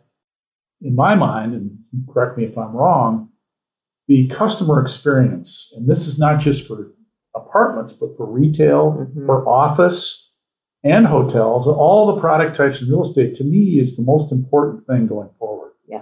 Would you agree with that? Absolutely. Absolutely. And this notion that I can live here hassle free, you know, everything is taken care of for me. I mean, one of the things that's interesting, and now my kids are runners, so I'm able to actually see it through their eyes. And and they're girls. I have two daughters, so you know this might be them, but the the care in which they decorate and fit out their own space really takes months. you know, I mean, they, you know, they're either, and this is because of Instagram and because of Pinterest and because of Etsy and because of all these little cottage businesses where, you know, this creation of your own place, your home is so important.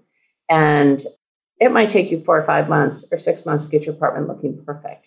You don't want to turn around and leave it after six months. So I think there's this sort of investment in the nest, you know, that's really different. Well, that's you know, interesting. yeah, yeah, That thought process, getting to millennials a little bit, because that's who you're talking about. Mhm.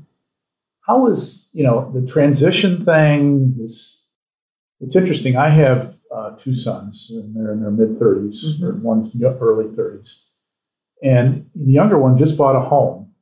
He lived in Brooklyn, so he moved from Brooklyn to upstate New York, Mm, not where you are. He's on the far east end of the state. He's up right in the Connecticut line in a rural five bedroom home. He and his girlfriend bought a home moving from Brooklyn. And it's like, wow, he's 31 years old and he's planting roots. yeah. What's what's this thought process here? What Well, I think some people will do that, but I don't know. You hear a lot of, of course, anecdotal stories, but it, but you hear a lot of them about how difficult it is to even buy a home today. Yes. And so, if you're trying to buy something in DC, for instance, around AU Park or oh yeah, someplace like that. I mean, there'll be 20 contracts on one house and and you you hear about couples or people who are you know, they tried 18 times, 24 times before they finally got it and they had to oh, you know, they had to go whatever, 20% over asking price or that sort of thing. That experience has to be really to more, you know, that has to be so stressful. And I I think for now millennials may just have to shelve their housing plans for a while until there's some stock because it's a very expensive and you know the rates are really low but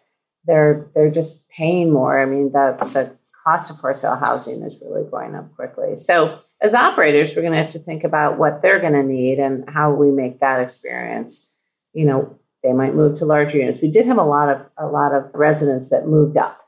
You know mm-hmm. they got out of the one bedroom and they took a two bedroom. And so they decided that if they're going to be in an apartment for a while they want to be in a different apartment. So another surge in demand that's interesting is the single family rental rental business. It Yeah. has just exploded over the last and I just heard a podcast about it. Yeah. And they talk about the tech the technology has really driven it. If it weren't mm-hmm. for technology, you couldn't accomplish, you know, owning 5,000 single family homes and trying to manage them. yeah Because you understand the management business. yeah Has Bozzuto even given any thought to getting into that business at all out of curiosity? we thought about it but we're I, I don't think it's something that we'll do because you do need it is a business that needs scale and then you have totally different operations because it's scattered right? Right, so you have houses right. all over the place and so you need to have like mobile units going you know you- you, have people in trucks and you know people have to be on the road. People still want to see the real estate and you need to have some touch. So there's you know you can use lock boxes or technology to be able to access but there still needs to be some some interaction. So i think that the operators that will do that well will will have to have a whole platform that will look very different than what we do but certainly it is something that has caught the eye of Well, investors people rent homes uh, sight unseen, right? So they won't even go and see the real estate; they'll Yeah. just rent it. Yeah, well, yeah, if they're desperate to do that, yeah, they'll do that. And people rent apartments sight unseen too. I mean, they still do that today. But the technology is there. And the real question is just how, you know, how much inventory gets out there. You know, but I I think for millennials it's a really nice a nice option if you can get the right product in the right Mm-hmm. Because they're particular. Sure. So Bozzuto was in the in the home building business for a while. Are they still actively doing that? Yeah, we not? still, yeah, we still, we're, we're doing it at Chevy Chase Lake.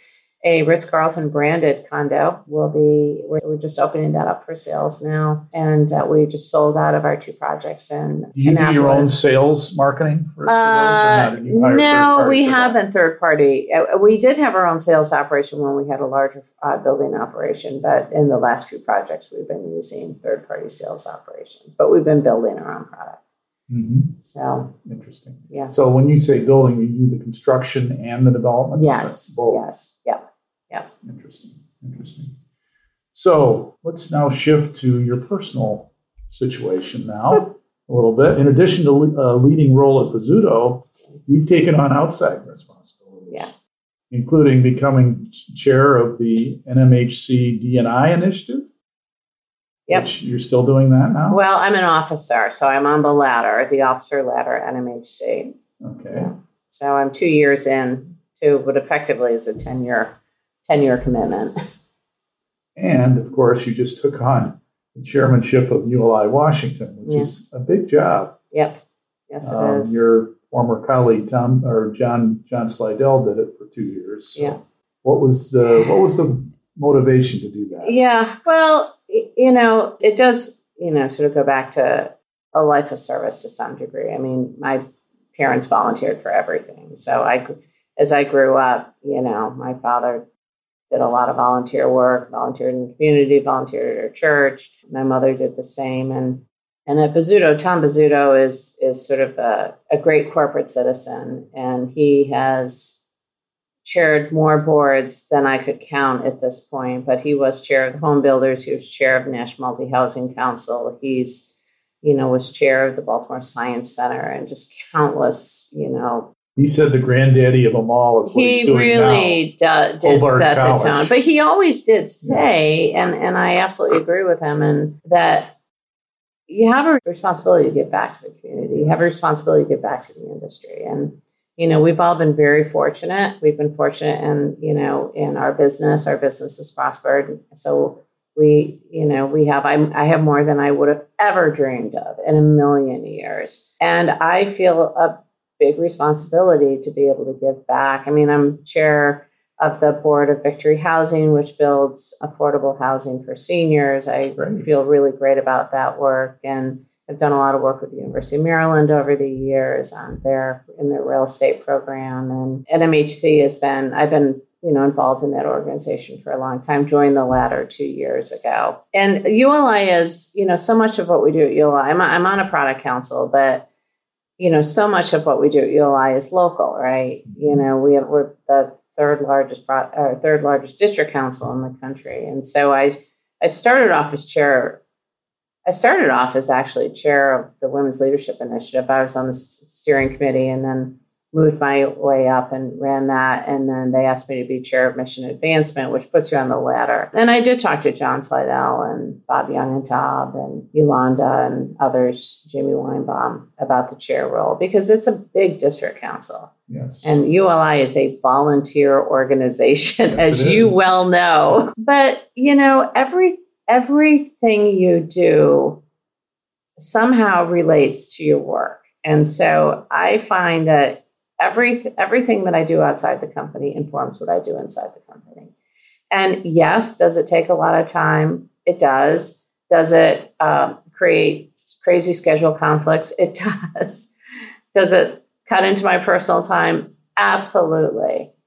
But I just feel like a i have a responsibility to do it b i really enjoy it and three it just i just keep learning from it so and i and i feel like you know i've watched people do this in my lifetime and you know I, I need to set an example for other people in this company. And there are a lot of people at Bozzuto that are involved in uli as well. Oh, so oh, yeah so it's you know the ULI is the, the ULI role is a little bit more daunting to NMHC just because the, the, responsibilities are a little bit different. But there's just a lot of good people to learn from too. I mean, you've been tremendously involved in ULI over For the years. plus years. Yeah, and people do it because they love it. Yeah. And uh, I will say that it's been by far the best volunteer thing I've ever been involved in. Yeah.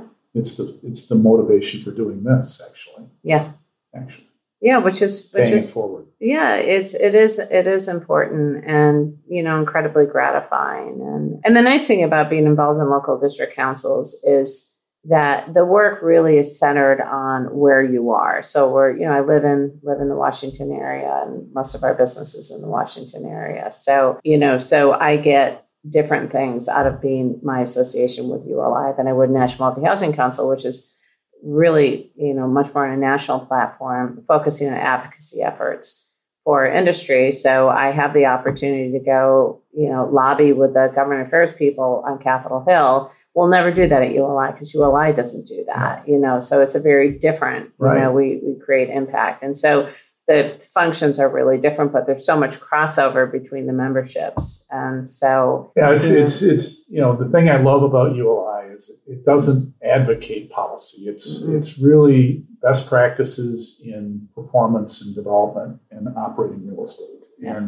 and it's also a think tank. So people think about what they're doing. They don't just do; they think about it, yeah. which is important. Yeah, and it's where you get your education as a young as a young professional. You know, it it really does. You think about you, know, you think about the opportunity, you know, to join young leaders, for instance, young leaders to be part of the mentorship program, Which is you know that's my passion. which is phenomenal, you know, and and to start building a network. I mean, I one of the things I love about all this all this volunteer work that I've done over the years is is the network you build. You know, you just create these friendships with people that feel you know that feel lifelong and they enhance your lives. So. Yeah, I tend to get a little overcommitted, Yes. and then I it's a little stressful at times. But then I just it doesn't it's not going to last forever, and you know I sort of had to map out my commitments over the next five to yeah, ten but years. people look to you, and you're a woman leader, and there aren't many of us, uh, many of the women leaders in real estate. and there's and the only way we're going to have more is if women just sort of take you know take a t- t- you know step up and take these roles. I mean nmh you know nmhc has been around for 40 years and i will have been the third female chair that's not a lot there have No. been a lot of chairs so there have been 20 chairs and i will have been the third by the time i'm up there there will have been like 25 chairs and i will have been the third female and at ULI Washington, I will have been the second female chair. So you got to step up and do this stuff if you have the opportunity. And you know, there's a lot of people to help along the way. Well, you so. you set the you set, you set the role. I mean, you were one of the first heads of a property management company, Yeah. probably in the country as a woman. I imagine. So uh, yeah, there weren't there were a few of us, but not a lot of us. Yeah, yeah, back in the late '80s, it was pretty rare. yeah, So, yeah. But you know the funny thing about about that, and people always say, "Oh, how did it feel being like the only woman at the table and the only woman in a company?" And at with Bozzuto, like it, it just like everyone, it was really about what you were doing, and it was like everyone everyone was too busy worrying about the business than to think about you know sort of the you know the politics of the office, and we were never one of those companies where you know you felt excluded because it was a family company. People were really focused on their kids and their that sort of thing. So i never felt i never felt that at Bazoo. even though i was often the only woman at the table i never felt like i didn't belong there and i never felt uncomfortable and in the development business you know you'd go to development meetings and i would be the only woman at the table but i just felt like i knew the players and so it didn't feel uncomfortable Well, for me you know, Tom is very collaborative, Yeah. as is as is John. Yeah. I work, and, I know and Rick. Rick, I know yeah. Rick too. I mean, I, believe me, I worked with Rick on trying to close deals, and we we came that close several several times, but never. I never actually closed a deal with Bozzuto, unfortunately. But I worked Rick's hard. tou- he's a tough customer. he was. I lost a deal by an eighth. I'll Yeah. never forget it on a on a loan on a on a Hobbit's Grove. Oh my gosh, deal. yes, I remember that. I remember that project so well in Columbia.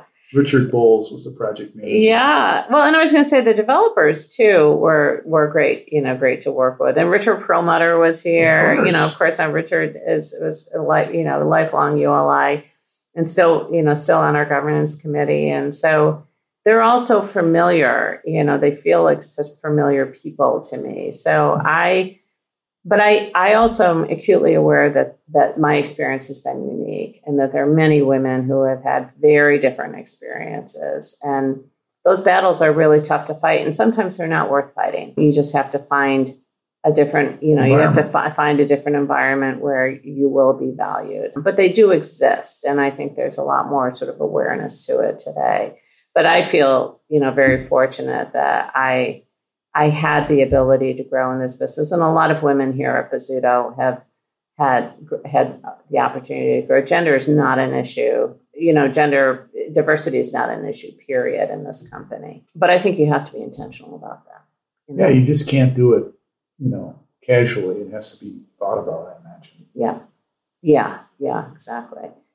When you hire people, what characteristics do you look seek? Well, we look for heart. You know, when with our core values, with you know, care and concern is your number one core value. You got to hire for heart. You got to hire people who are naturally empathetic, naturally compassionate, because you can't teach that.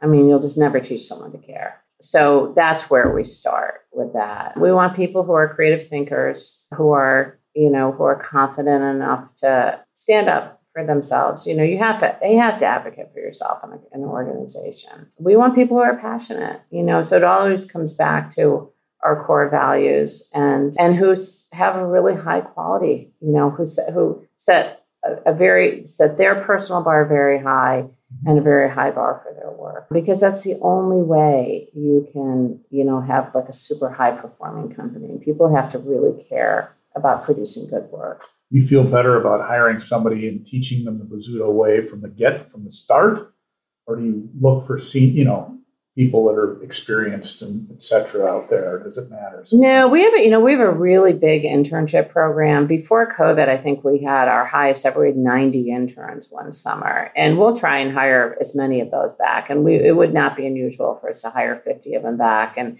our one of our developers right now started off as an intern. A lot of people in this company started off as interns. So we look for the raw talent and we look for the you know the values the sort of comparable value system and then we'll know they've got the right stuff to be successful the, i mean we're not this is not brain surgery you know we can this can be taught you know all of this can be taught right. well that's so. what tom said he, he always said he said in his discussion with me he said we look for people that that you know are good people mm-hmm.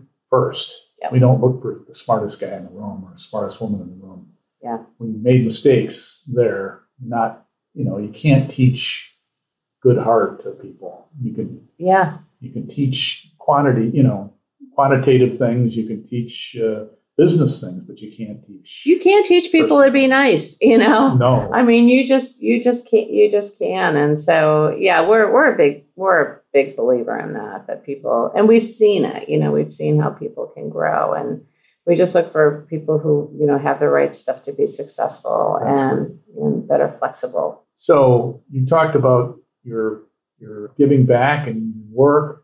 Talk a little bit about your family and life priorities a little bit.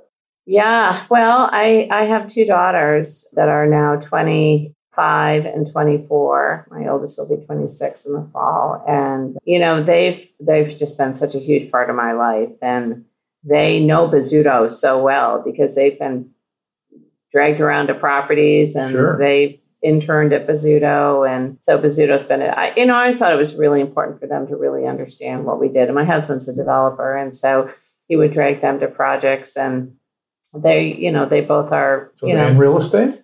They're not in real estate. My daughter, my uh, oldest daughter, is a she's a research analyst and she's very involved in like the digital marketing space. I you know, I, I think that she'll probably you know continue on that. But but who knows? She's young. She's twenty five years old. Sure. Where she'll go. She'll probably go off to graduate school. And my youngest is a singer songwriter down in Nashville. Wow. Yeah and she she took a, a, totally different path. She ended up going to college in Scotland, in Edinburgh, Scotland, and she had always been very interested in music. You know, sort of a more of a quiet person, a little bit of an introvert, and um, started writing music in high school. And now is yeah is a singer songwriter. She's you know, you have to supplement that. She's an artist, so she, she's got a day job and she does she does a lot of things to patch it all together. But but she is, you know, I would expect her to, you know, do something with that. She's had a lot. She's had a good run, even though she's been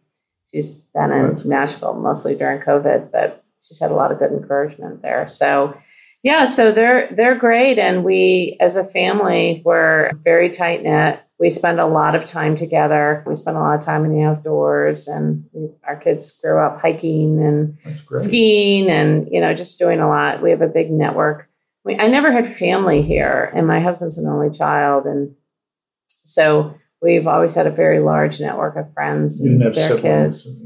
Not here. I've got two siblings, but they but they uh, live in other parts of the country. So yeah, so we've you know family first has always been always been you know our That's priority. Great. But we've also not hidden behind our work. You know, we thought it was just important for our kids to really understand that sure. in order to be successful, you have to make sacrifices. And there are times when I've had to work on vacations, but you mm-hmm. know, we've we've made it all work. There are times they had to do homework on vacations. So I think they they have a really strong work ethic. That's and, great. Uh, and they've had a good life. So yeah, that's awesome. And we have dogs, and I think dogs are really a a, a, a requirement to, to, for for busy, stressful people.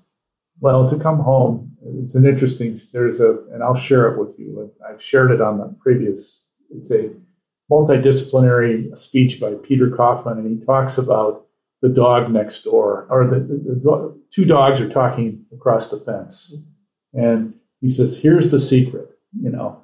So for five minutes, you and when your when your master comes home, you just give them every all that attention and just you know wag your tail for five. All it takes for five minutes, and then you can go off and you can sit, and you're they take and you're care done. of it. That's it's it. So true, though. it's just the it's the thing that takes the edge off the day. Yeah. So if human great, beings behave that way, yeah, you know, would be awesome. And people always say, "I wish I could be the I, I, wish I could be the man my dog wants me to be," or, you know, or so the woman my dog wants me to be. Teach your property managers when somebody comes in to be like the dog that's the the, the, master's coming home. You know that we have so many do- we have so many dogs in our properties. We have like twenty on average, twenty percent of our really? residents have dogs, and dogs are the great equalizer. You know, uh-huh. it's just we always have a, a, jar of dog treats at every concierge table, yeah. and people bring their dogs, and concierge know all the dogs' name, and the the teams know the dogs, and they are great connectors of you know they just really are oh and i'm i'm guilty i have a new i have one too i have a yellow lab named fred who came to us last summer but yeah i i just find like that's you know it's just a great a great gift in life you know you just you know you look into your dog's eyes at the end of the day oh. and you oh. realize like they don't really care you know? that's right so, but yeah, I, you know, I think women ask me and men ask me all the time about work life balance. And, you know, and I said, I, I, I just don't think that's, that's what we're striving for. I think we want some harmony. I think we want some in- integration, but, but life isn't balanced. You know, there's going to be times where you're not going to have it. And, and so just look for some harmony. And if you are happy and you feel good and you feel like you're, you know, that you feel like you're doing well by your family or your relationships or whatever your other responsibilities are, then just give yourself. and if you have good health. And if you have good health, yeah, which is so important. It it it absolutely is. Yeah, it absolutely is. And you have to take good care of yourself. You know, yeah. because you're only going to be, you know, you can only be effective as if you're strong, if you're mentally strong, and if you're physically strong. And so you have to take care of yourself. Exactly. So what were your biggest wins, losses, and most surprising events in your career? Mm, boy, that's that's a really good question. Start with wins. What was the biggest win that you can remember? I mean, something that just you know really was you felt oh, really strongly about. I you know I I think one of the things that I was really proud of was when our company was named Property Management Company of the Year because it just felt.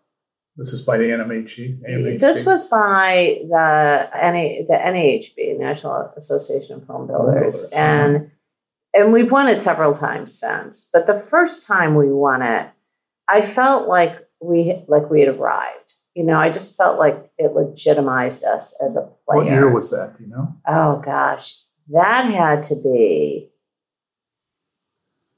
maybe summer time around 2000. Mm-hmm. It, it, was at least 20 years ago. It's well over 20 years ago. We weren't as big and, you know, we weren't a national company, but that felt really. What were the criteria? That felt you really remember? good to me. Oh gosh, you had yeah, I'm trying to remember what the criteria was now. You know, you you know, you basically had to be a really strong operator and a really strong employer, and you had to have recommendations from you know your clients, and mm-hmm. You mm-hmm. know, you had to. There's a lot of you know feedback that was sure. required as part of it. So that that so felt more, really good to me. It was more. It wasn't as much metrics as what you reputation. Yeah, That it was was. It was very very much reputation and you know, and and the management company for seven years now has has has been number one in the country for reputation Oh, management, and and reputation for us has always been, you know, that's been you know something you protect with your life. You know, it's been it's been our, probably the most important asset that we have. So, like you know, getting those that kind of recognition felt really really good. And what about the biggest loss? Let's go the other direction. The uh, oh boy, hardest thing that you had to, to deal with. you know, I've been very fortunate in my career. The hardest, probably the hardest thing was losing my dad. That was probably, uh, you know, I think out of everything that's happened in my life, that was the worst. That was probably, you know, that was probably my lowest moment.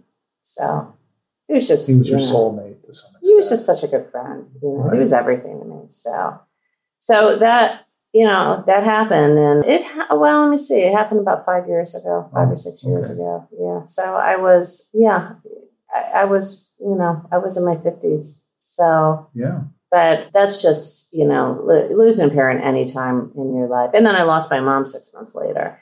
So I think that year, that year hard was, you know, was just really difficult, you know, because I just had to sort of find, I just had to f- sort of find the strength.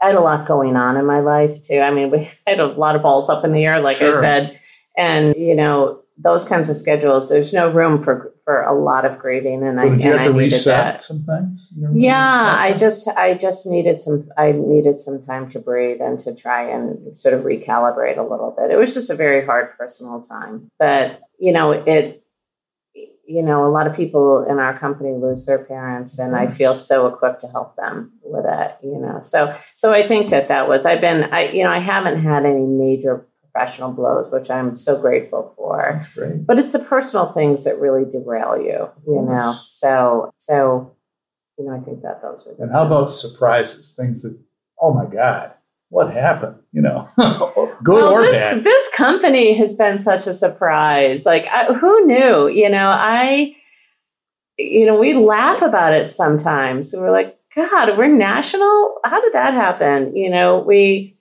we've when you when you start with a company as you know as a when when you're right from the beginning as a startup you know like tom will always say he, he has founder syndrome and i get it because you you know it's like the little engine that could like we just sometimes can't believe that that we are where we are and we're so grateful and we know it took a lot of work and it took a lot of work on a lot of people and it took a little luck and some good timing and all of those things but we do sometimes just shake our heads and say who mm-hmm. would have thunk it we just never thought we'd be here yeah So, what advice would you give your 25 year old self today? I well, and I I give that advice to a lot of 25 year olds, including my one, daughter. Yeah. And that's just to take some chances in life. You know, don't don't be afraid of failing.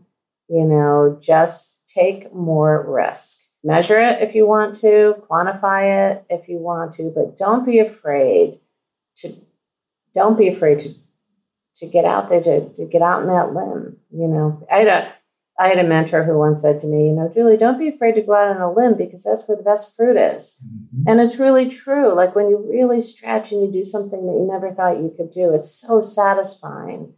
And so I really push 25 year olds, and I wish I, you know, I didn't really know what I was doing. Now it worked out for me, but it could have easily not worked out for me as well. So, Sure.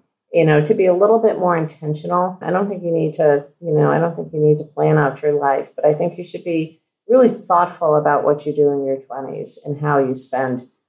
You know, there's this book that was written a few years ago that's really good called uh, The Defining Decade Why Your 20s Matter.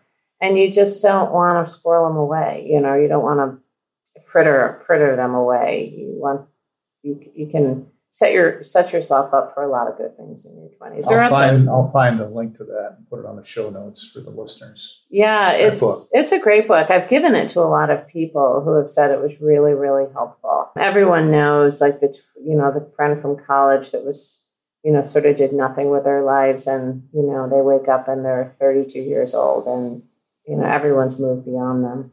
So you don't want that to happen to you and, and you have to be intentional. Well, I think, yeah. I mean, you have to take life by the horns yeah. and, and face it. You can't just let life take you by the horns. yeah. Yeah. And, and you got to own it. I mean, that's one of the things yeah. I, I think you have to do. It's really easy to be victimized, to say, oh, you know, I'm, I, you know, woe is me because this has happened to me. But you have the ability to say no. You have the ability to right the wrongs. You have the ability to make choices. And, but you have to be willing you know, a lot of people don't like making decisions because they, they're afraid to make the wrong decision. So you got to live with the decisions that you make, but you know, but you got to you got to take some chances in life. So, this is the final question. The final question. If you could post a statement on a billboard on the Capital Beltway for millions to see, what would it say? Mm. Well, I've thought about that question a lot over the last 18 months, you know, as we were sort of restricted Mm-hmm. So I will tell you, and I turned 60 right at the start of COVID. Mm. And I had a whole year of travel and all kinds of fun things planned. And all of those things were put on hold indefinitely. So if I had a billboard on the Beltway, it would probably say, if not now, when? That's great. And I think that's really important, particularly when you get to 60. You, you know, you have to be super intentional about what you do with your life. And if you have a long bucket list, you better start making some plans. Well, you'd like to live to do 100 or more, but you don't know how long it's going to be. You just so. don't know. Life is a gift, right? Sure is. So, Julie, thank you very much for your time and for this great interview. I thought was uh, really wide ranging and good. Yeah, great. Well, John, I enjoyed it. I Thanks very it. much for having me on the show. Thank you. So we just listened to Julie Smith of Bozzuto, who was very illuminating about her life and career at Bozzuto so long in the property management sector and then now in a new role she seems to be excelling at now, uh, understanding the culture there and bringing to a unique perspective to uh, the property management business. I think she's one of the leaders and pioneers in the sector, frankly. Mm-hmm. So, as I usually do uh, at the end of my podcast, is I'm bringing on my cohort, Colin Madden. Colin, welcome. Hey, John. Thanks uh, for having me again. Really enjoyed this one as well. You guys really dug into a number of hot topics, I would say, that are floating around the real estate industry today. And a lot of it is is forced from COVID, but I definitely want to dig into it with you. And I guess to start off, what where where do you see like the single family home asset class going? It seems like Blackstone, KKR, and all the big big real estate companies are really eating up all the all the available supply. Do you think this is a permanent shift in kind of the the landscape of real estate?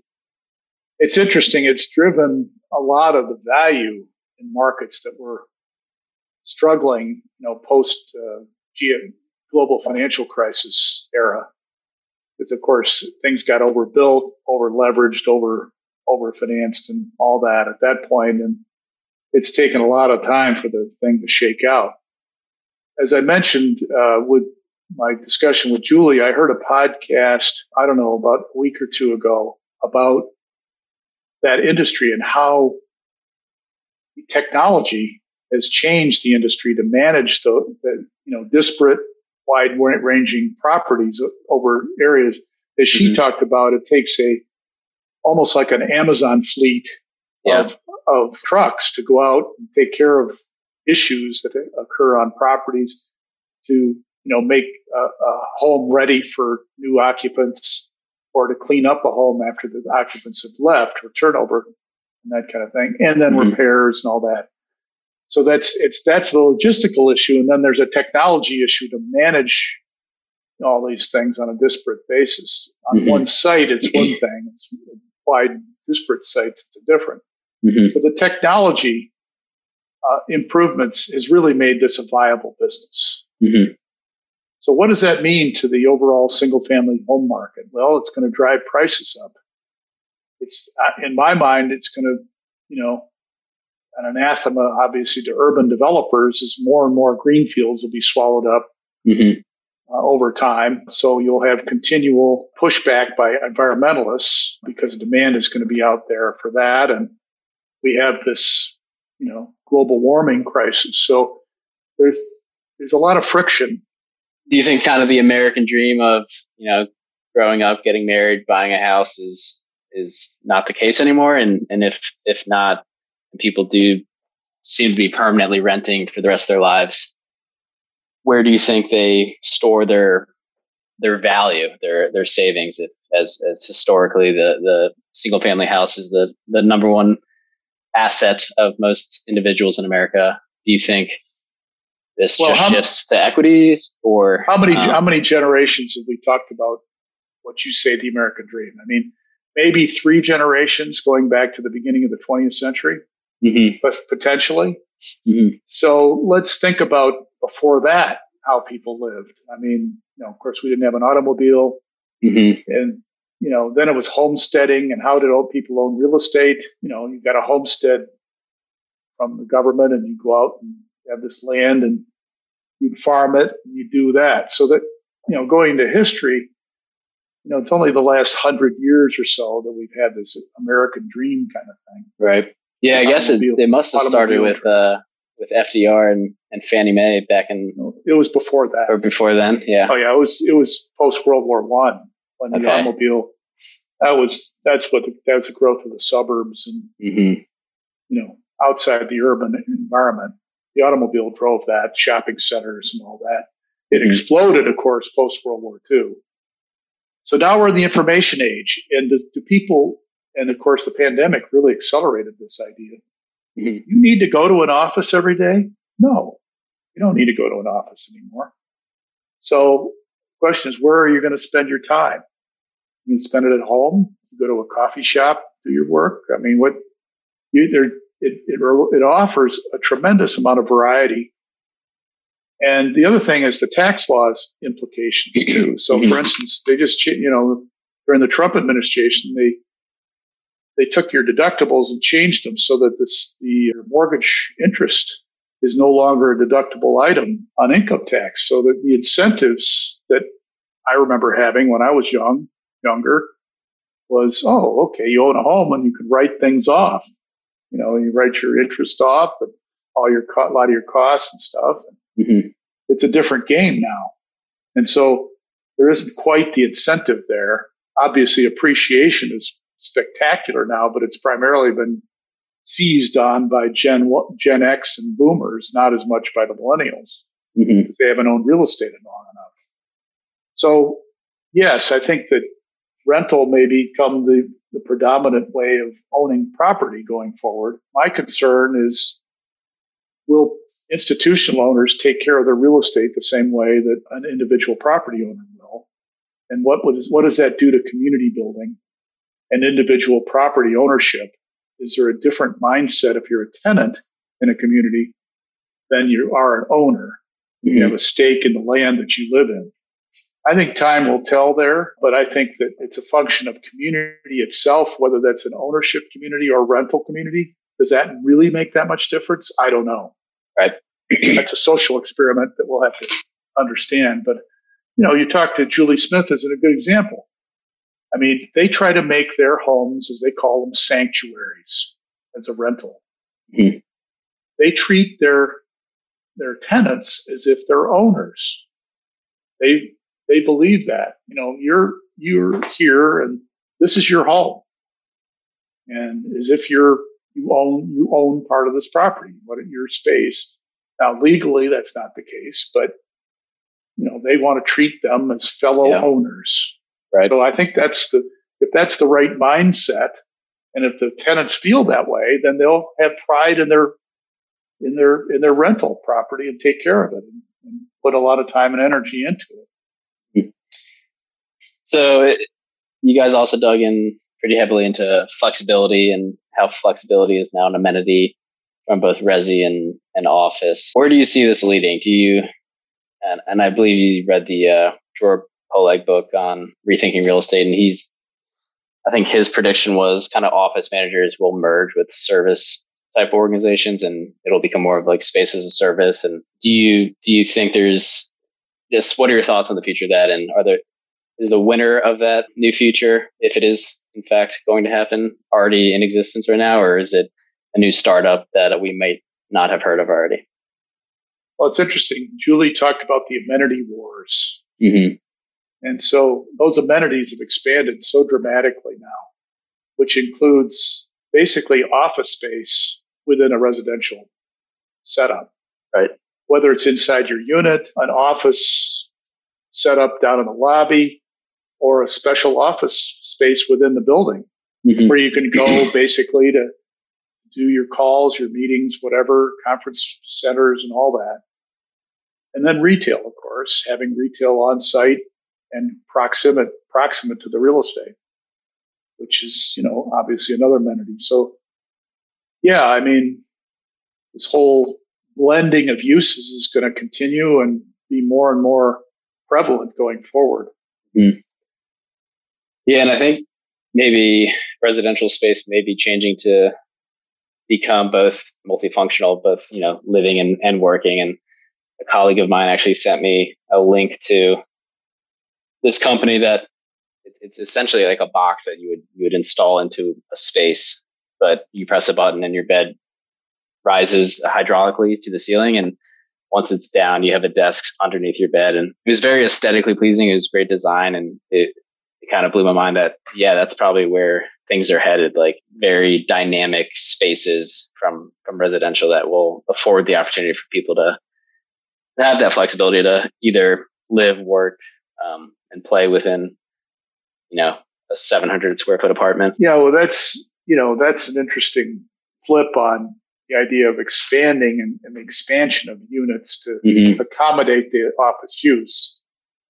What you're saying is a multifunctional use of the same space, Mm-hmm. which is interesting. There's logistical and cost issues to that. So the question is, you know, does it make sense to offer that feature or to have more space for the for different uses? And you know, I guess that it's a function of what you're comfortable with.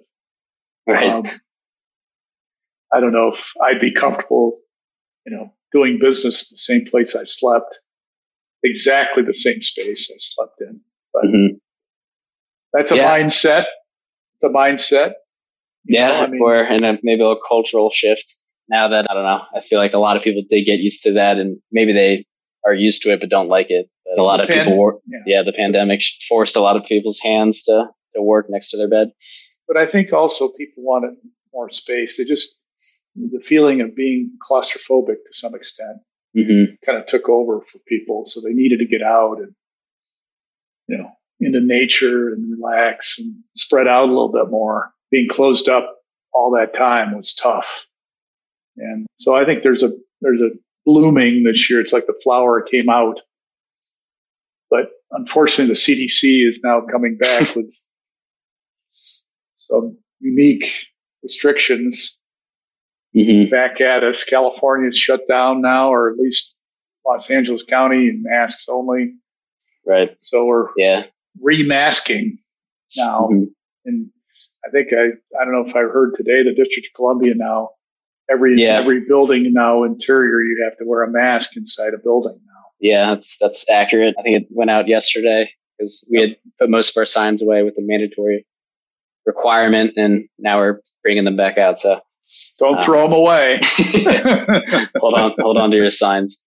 Um, yeah, we were we it felt so close to being out of the woods, and now it's feels like we're we're trending the wrong direction again. So we'll see. But yeah, it was it was speaking of COVID, it was very interesting to see to hear her reaction to how their team worked and how the tenants were very happy for you know their their services during COVID. And I think one tenant said, "You guys were the best thing I had during this this pandemic," which is pretty powerful to hear, especially as you start rethinking how a landlord um, and owner should be interacting with their their client client base and tenants. I think when you do have that very close touch, high touch relationship, that's that almost feels like a loving relationship. It kind of makes you think that that's where we're trending. It's it's becoming extremely hospitality, oh. whether it's whether it's resi, retail, or or office now. That's that's what sets Bozzuto apart from mm-hmm. most other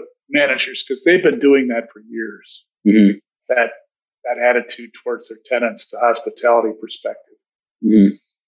And you know, she she said that you know they were what, seventh for the sixth or seventh year in a row. They're one of the top five employer places to work, as well as property management firms in the nation. Mm-hmm. And it, you have to give Julie 100% of that, almost 100% of that credit. Not 100%, but a good portion of that credit because she she's basically been the operating guru.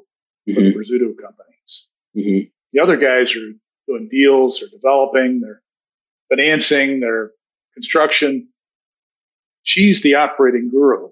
you know, she's the architect of that whole property management behavioral a- attitude that they have there right. to create that environment. So yeah, it, she, it, she's somebody to really look up to in that regard. Yeah, it seems like their culture or the company is almost like a cultural flywheel where they hire very well, very high quality and passionate individuals with core values, which she, she discussed, which ultimately will just flow down to the tenant facing employees. So if you start with the right people, it flows through. And then when you have a culture of, of, you know, being a great place to work and having tenants that do engage with you the way it seems they, that they are, it's probably easy to hire those types of employees and thus yeah, the flywheel so, spins. Sure. And, you know, she, she talked about her father being a high school principal mm-hmm. or high, no, elementary school principal and the way he treated, you know, challenging children and their parents and all that. Mm-hmm. And then her girlfriends in high school used to come and just spill their guts with him because he yeah. would listen to them and say, they left and said, "Oh, I love being with your dad. She's so mm-hmm. great." and she took that, and in her, I mean, she absorbed that, and and she said she lost her dad. It was the worst thing that ever happened to her. Right. Her, dad was was her guiding light, obviously, mm-hmm. and that's the way she treats people, the way her father treated people, and that's she she learned that from him, and that's getting back to why I do this podcast and why it's so long, these episodes, mm-hmm. is I want to know what causes people to be what they are. And until you get to the roots and understanding who their influences were, you really don't know that. Mm-hmm. And that's why it was interesting to hear. Yeah. You know, because I wanted to understand what makes her so special. And that's mm-hmm. what does. That's part of it, at least.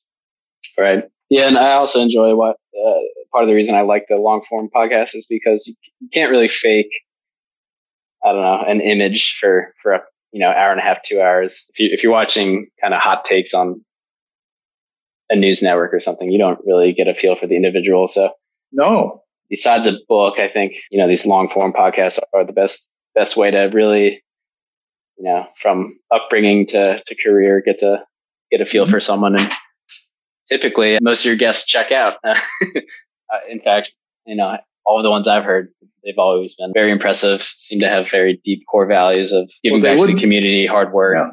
They wouldn't be where they are and they wouldn't be mm-hmm. leaders and they wouldn't be icons mm-hmm. if they weren't special people and right. having to overcome problems and challenges in their, in their younger life and to be successful where they are today. You and she spoke, you know, a good amount about ULI. It sounds like she cares deeply about ULI and gives back a lot through through her, her work with that. And I know you do the same and have done the same for over 20 years. I, I have to imagine. At, at, least. I guess w- what is it about ULI that that keeps coming back? What what do you get out of it? It's it's the best organization in the commercial real estate sector, bar none, as far mm-hmm. as I'm concerned. And the reason it's so good is it's it's it it doesn't advocate political on a political agenda for one. Mm-hmm. It's the think tank of our industry. I mean, it has you know all the research that you want, all the understanding, all the basis, you know, why people do what they do, the origin of all development aspects, and and all real estate, everything from infrastructure to, I mean, just anything that you want to think about, the ESG, mm-hmm. all the subjects that are relevant today and were relevant 50 years ago. Yeah. It was started all by development developers around the country that came together and said, let's share best practices amongst each other. We're not competitors. So we, they spill their guts to people. Yeah. And that's how they, and that's, that's what's so great about it. And that's what I, I believe strongly in that idea of being very transparent mm-hmm. about the issues, because that's the only way you, it's a hard business. It's not easy to be successful. Mm-hmm. It's a lot of moving parts that you don't have a lot of control over. So if you learn from other people about how to do something, it could save tons of time and money. Yeah. That's what we all live to, know, to do as best we can, obviously. So it's a great organization for sharing ideas and learning. And, and I've maximized my effort there. Just about the only role I haven't done is what Julie's doing now. And that's chairing the ULI Washington District Council. Mm-hmm. I'm not a full member, nor am I a member of a product council. So I could, I've been asked to be on a couple of them and I just decided I want to commit myself locally and not nationally. And I mm-hmm. think that's a fu- function of my focus. But Julie is on the National Housing, Multi Housing Council board as well, as well as chairing ULI Washington, which is a big job. It's the second largest district council now. So it's, there's a lot of people involved, 1000s mm-hmm. of people. So big effort. Right speaking of that, how you know she volunteers with a lot of organizations, and she's probably extremely busy at work and seemingly is spread thin. But then she also said that you know how you do anything is kind of how you do everything. How how do you think one should kind of manage their time as to not saying no to opportunities that could you know help help their career grow, but also not getting spread too thin as to whatever you're saying yes to, you're not doing a bad job that that gets reflected on your. I guess someone would assume that that's how you do everything. At the end of the conversation, we talked about her family. That she has two daughters, and neither of them are in real estate. Mm-hmm. But she took them to jobs and projects, and her husband is a developer as well. So, you know, real estate was a conversation piece every night almost. And she admits she admits she was away a lot traveling quite a bit, but her girls understood it and, you know, rolled with the punches a little bit. Mm-hmm. But so she probably overcommitted a little bit and she admitted that. Right. so, but, you know, she was passionate about it. Mm-hmm. And her father kind of taught her to give back. It's really important to contribute to the community. Right. So, you know, that's, that's in her soul, I think. Mm-hmm. It just had to make sure that her children were adequately, you know, taught and understood that that's a commitment that, and my guess is that they learned from that and will probably do the same in their lives. Right. More than likely. I guess I'll end on the last question. I believe it was the last question of, you know, what you would put on the billboard, which was take chances in life and, you know, take more risk, which I'd have to check my notes, but I think Monty Hoffman said something very similar. Yes. I think Bob Kettler said something very similar. Yes. And maybe even John Peterson. It's a common theme. so it seems, yeah, it seems to be a very common theme. Is that is that the the secret? Just taking risks. Well, from an entrepreneurial standpoint, you know, the only thing holding you back is yourself. Mm-hmm. So, you know, it's that it's that conversation in your brain that's going on all the time. do I do it or mm-hmm. do I not do it? And when should I do it? Mm-hmm. And why should I do it? And uh, sometimes the best advice is just do it. Yeah. Do start doing something. Doesn't have to be perfect, but just get out there and start doing it. And you're going to learn along the way. And that's what a journey is, what the Mhm. life journey is. So, you know, and when I do the, my mentor groups, that's what I try and instill in all the mentor things that I do at ULI's mentor program is to instill, hey, don't, don't hesitate. Go, you know, if your inclination is to do something, do it. Don't, don't hesitate. Don't, hmm and that's to, with about anything. If you want to, if you see somebody that across the room that you'd like to meet, go up and meet, and introduce yourself. Don't elbow back. You know, I mean, I, I, I know when I was young, it's interesting. You know, my job was to go talk to people and meet. hmm And so there would be times where I'd have this feeling in my stomach, uh, I'm not so sure. I just, you know, I'm just, I don't know. What, what's he going to think? You know, and I was like, Shh, you know, it's amazing. You, if you take the initiative and go and meet somebody or talk to them, hmm you nine times out of 10, 90% of the time, you're going to be rewarded Right. way more than, you know, rebuffed. Right. And of course, the way you approach somebody is important. You, know, you don't want to come across as trying to pitch them or trying to get their business card and just walk away. And you, you have to show genuine interest and you got to listen to what they say. And, you know, so there's a way to do that. hmm But anyway, I just go for it. Yeah. So many people have said that in, in many different ways. Right. Yeah. Now I just uh, need to figure out what it is to go for. Well, just come up with a business plan and do it. yeah. Exactly. So, so uh, speaking of the mentorship program and sharing ideas, I want to, for the listeners, I want to suggest or introduce. I have a new membership program that I'm building that I'm planning to roll out in September.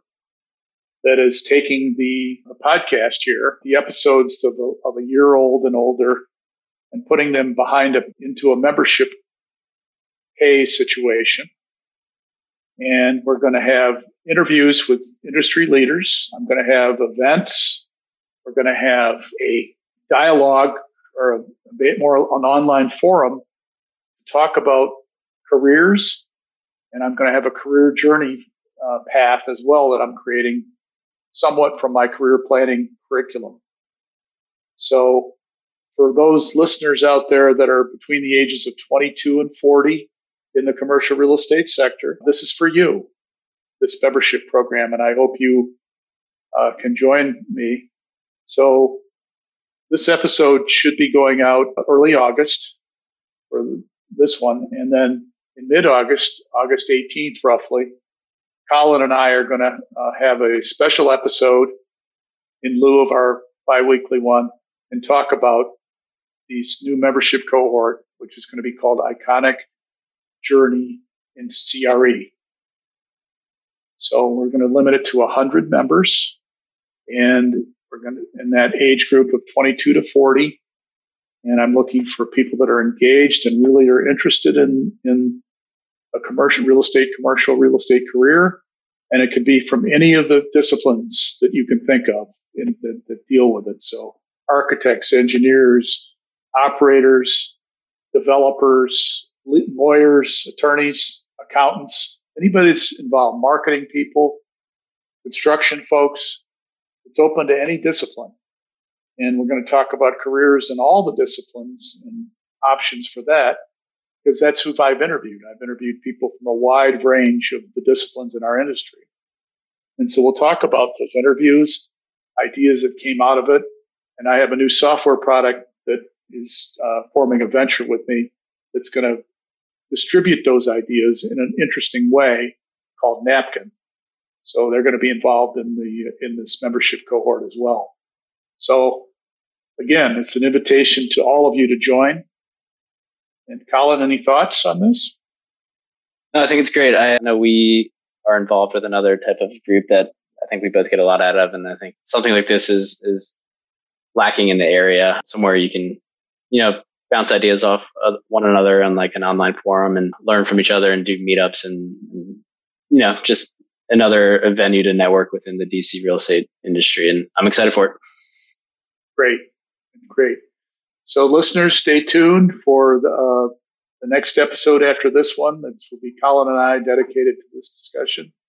And then beyond that, I have interviews set up with some uh, some more industry greats that are coming. One of the top office brokerage teams in the city, and then one of the leading affordable housing developer operators in the city as well, coming up in late September and early October. So stay tuned. For, we're going to continue Icons DC area real estate ongoing, but this is a new membership cohort that I hope you can get involved in as well. So thank you for listening, and we will talk to you in a couple weeks. Take care.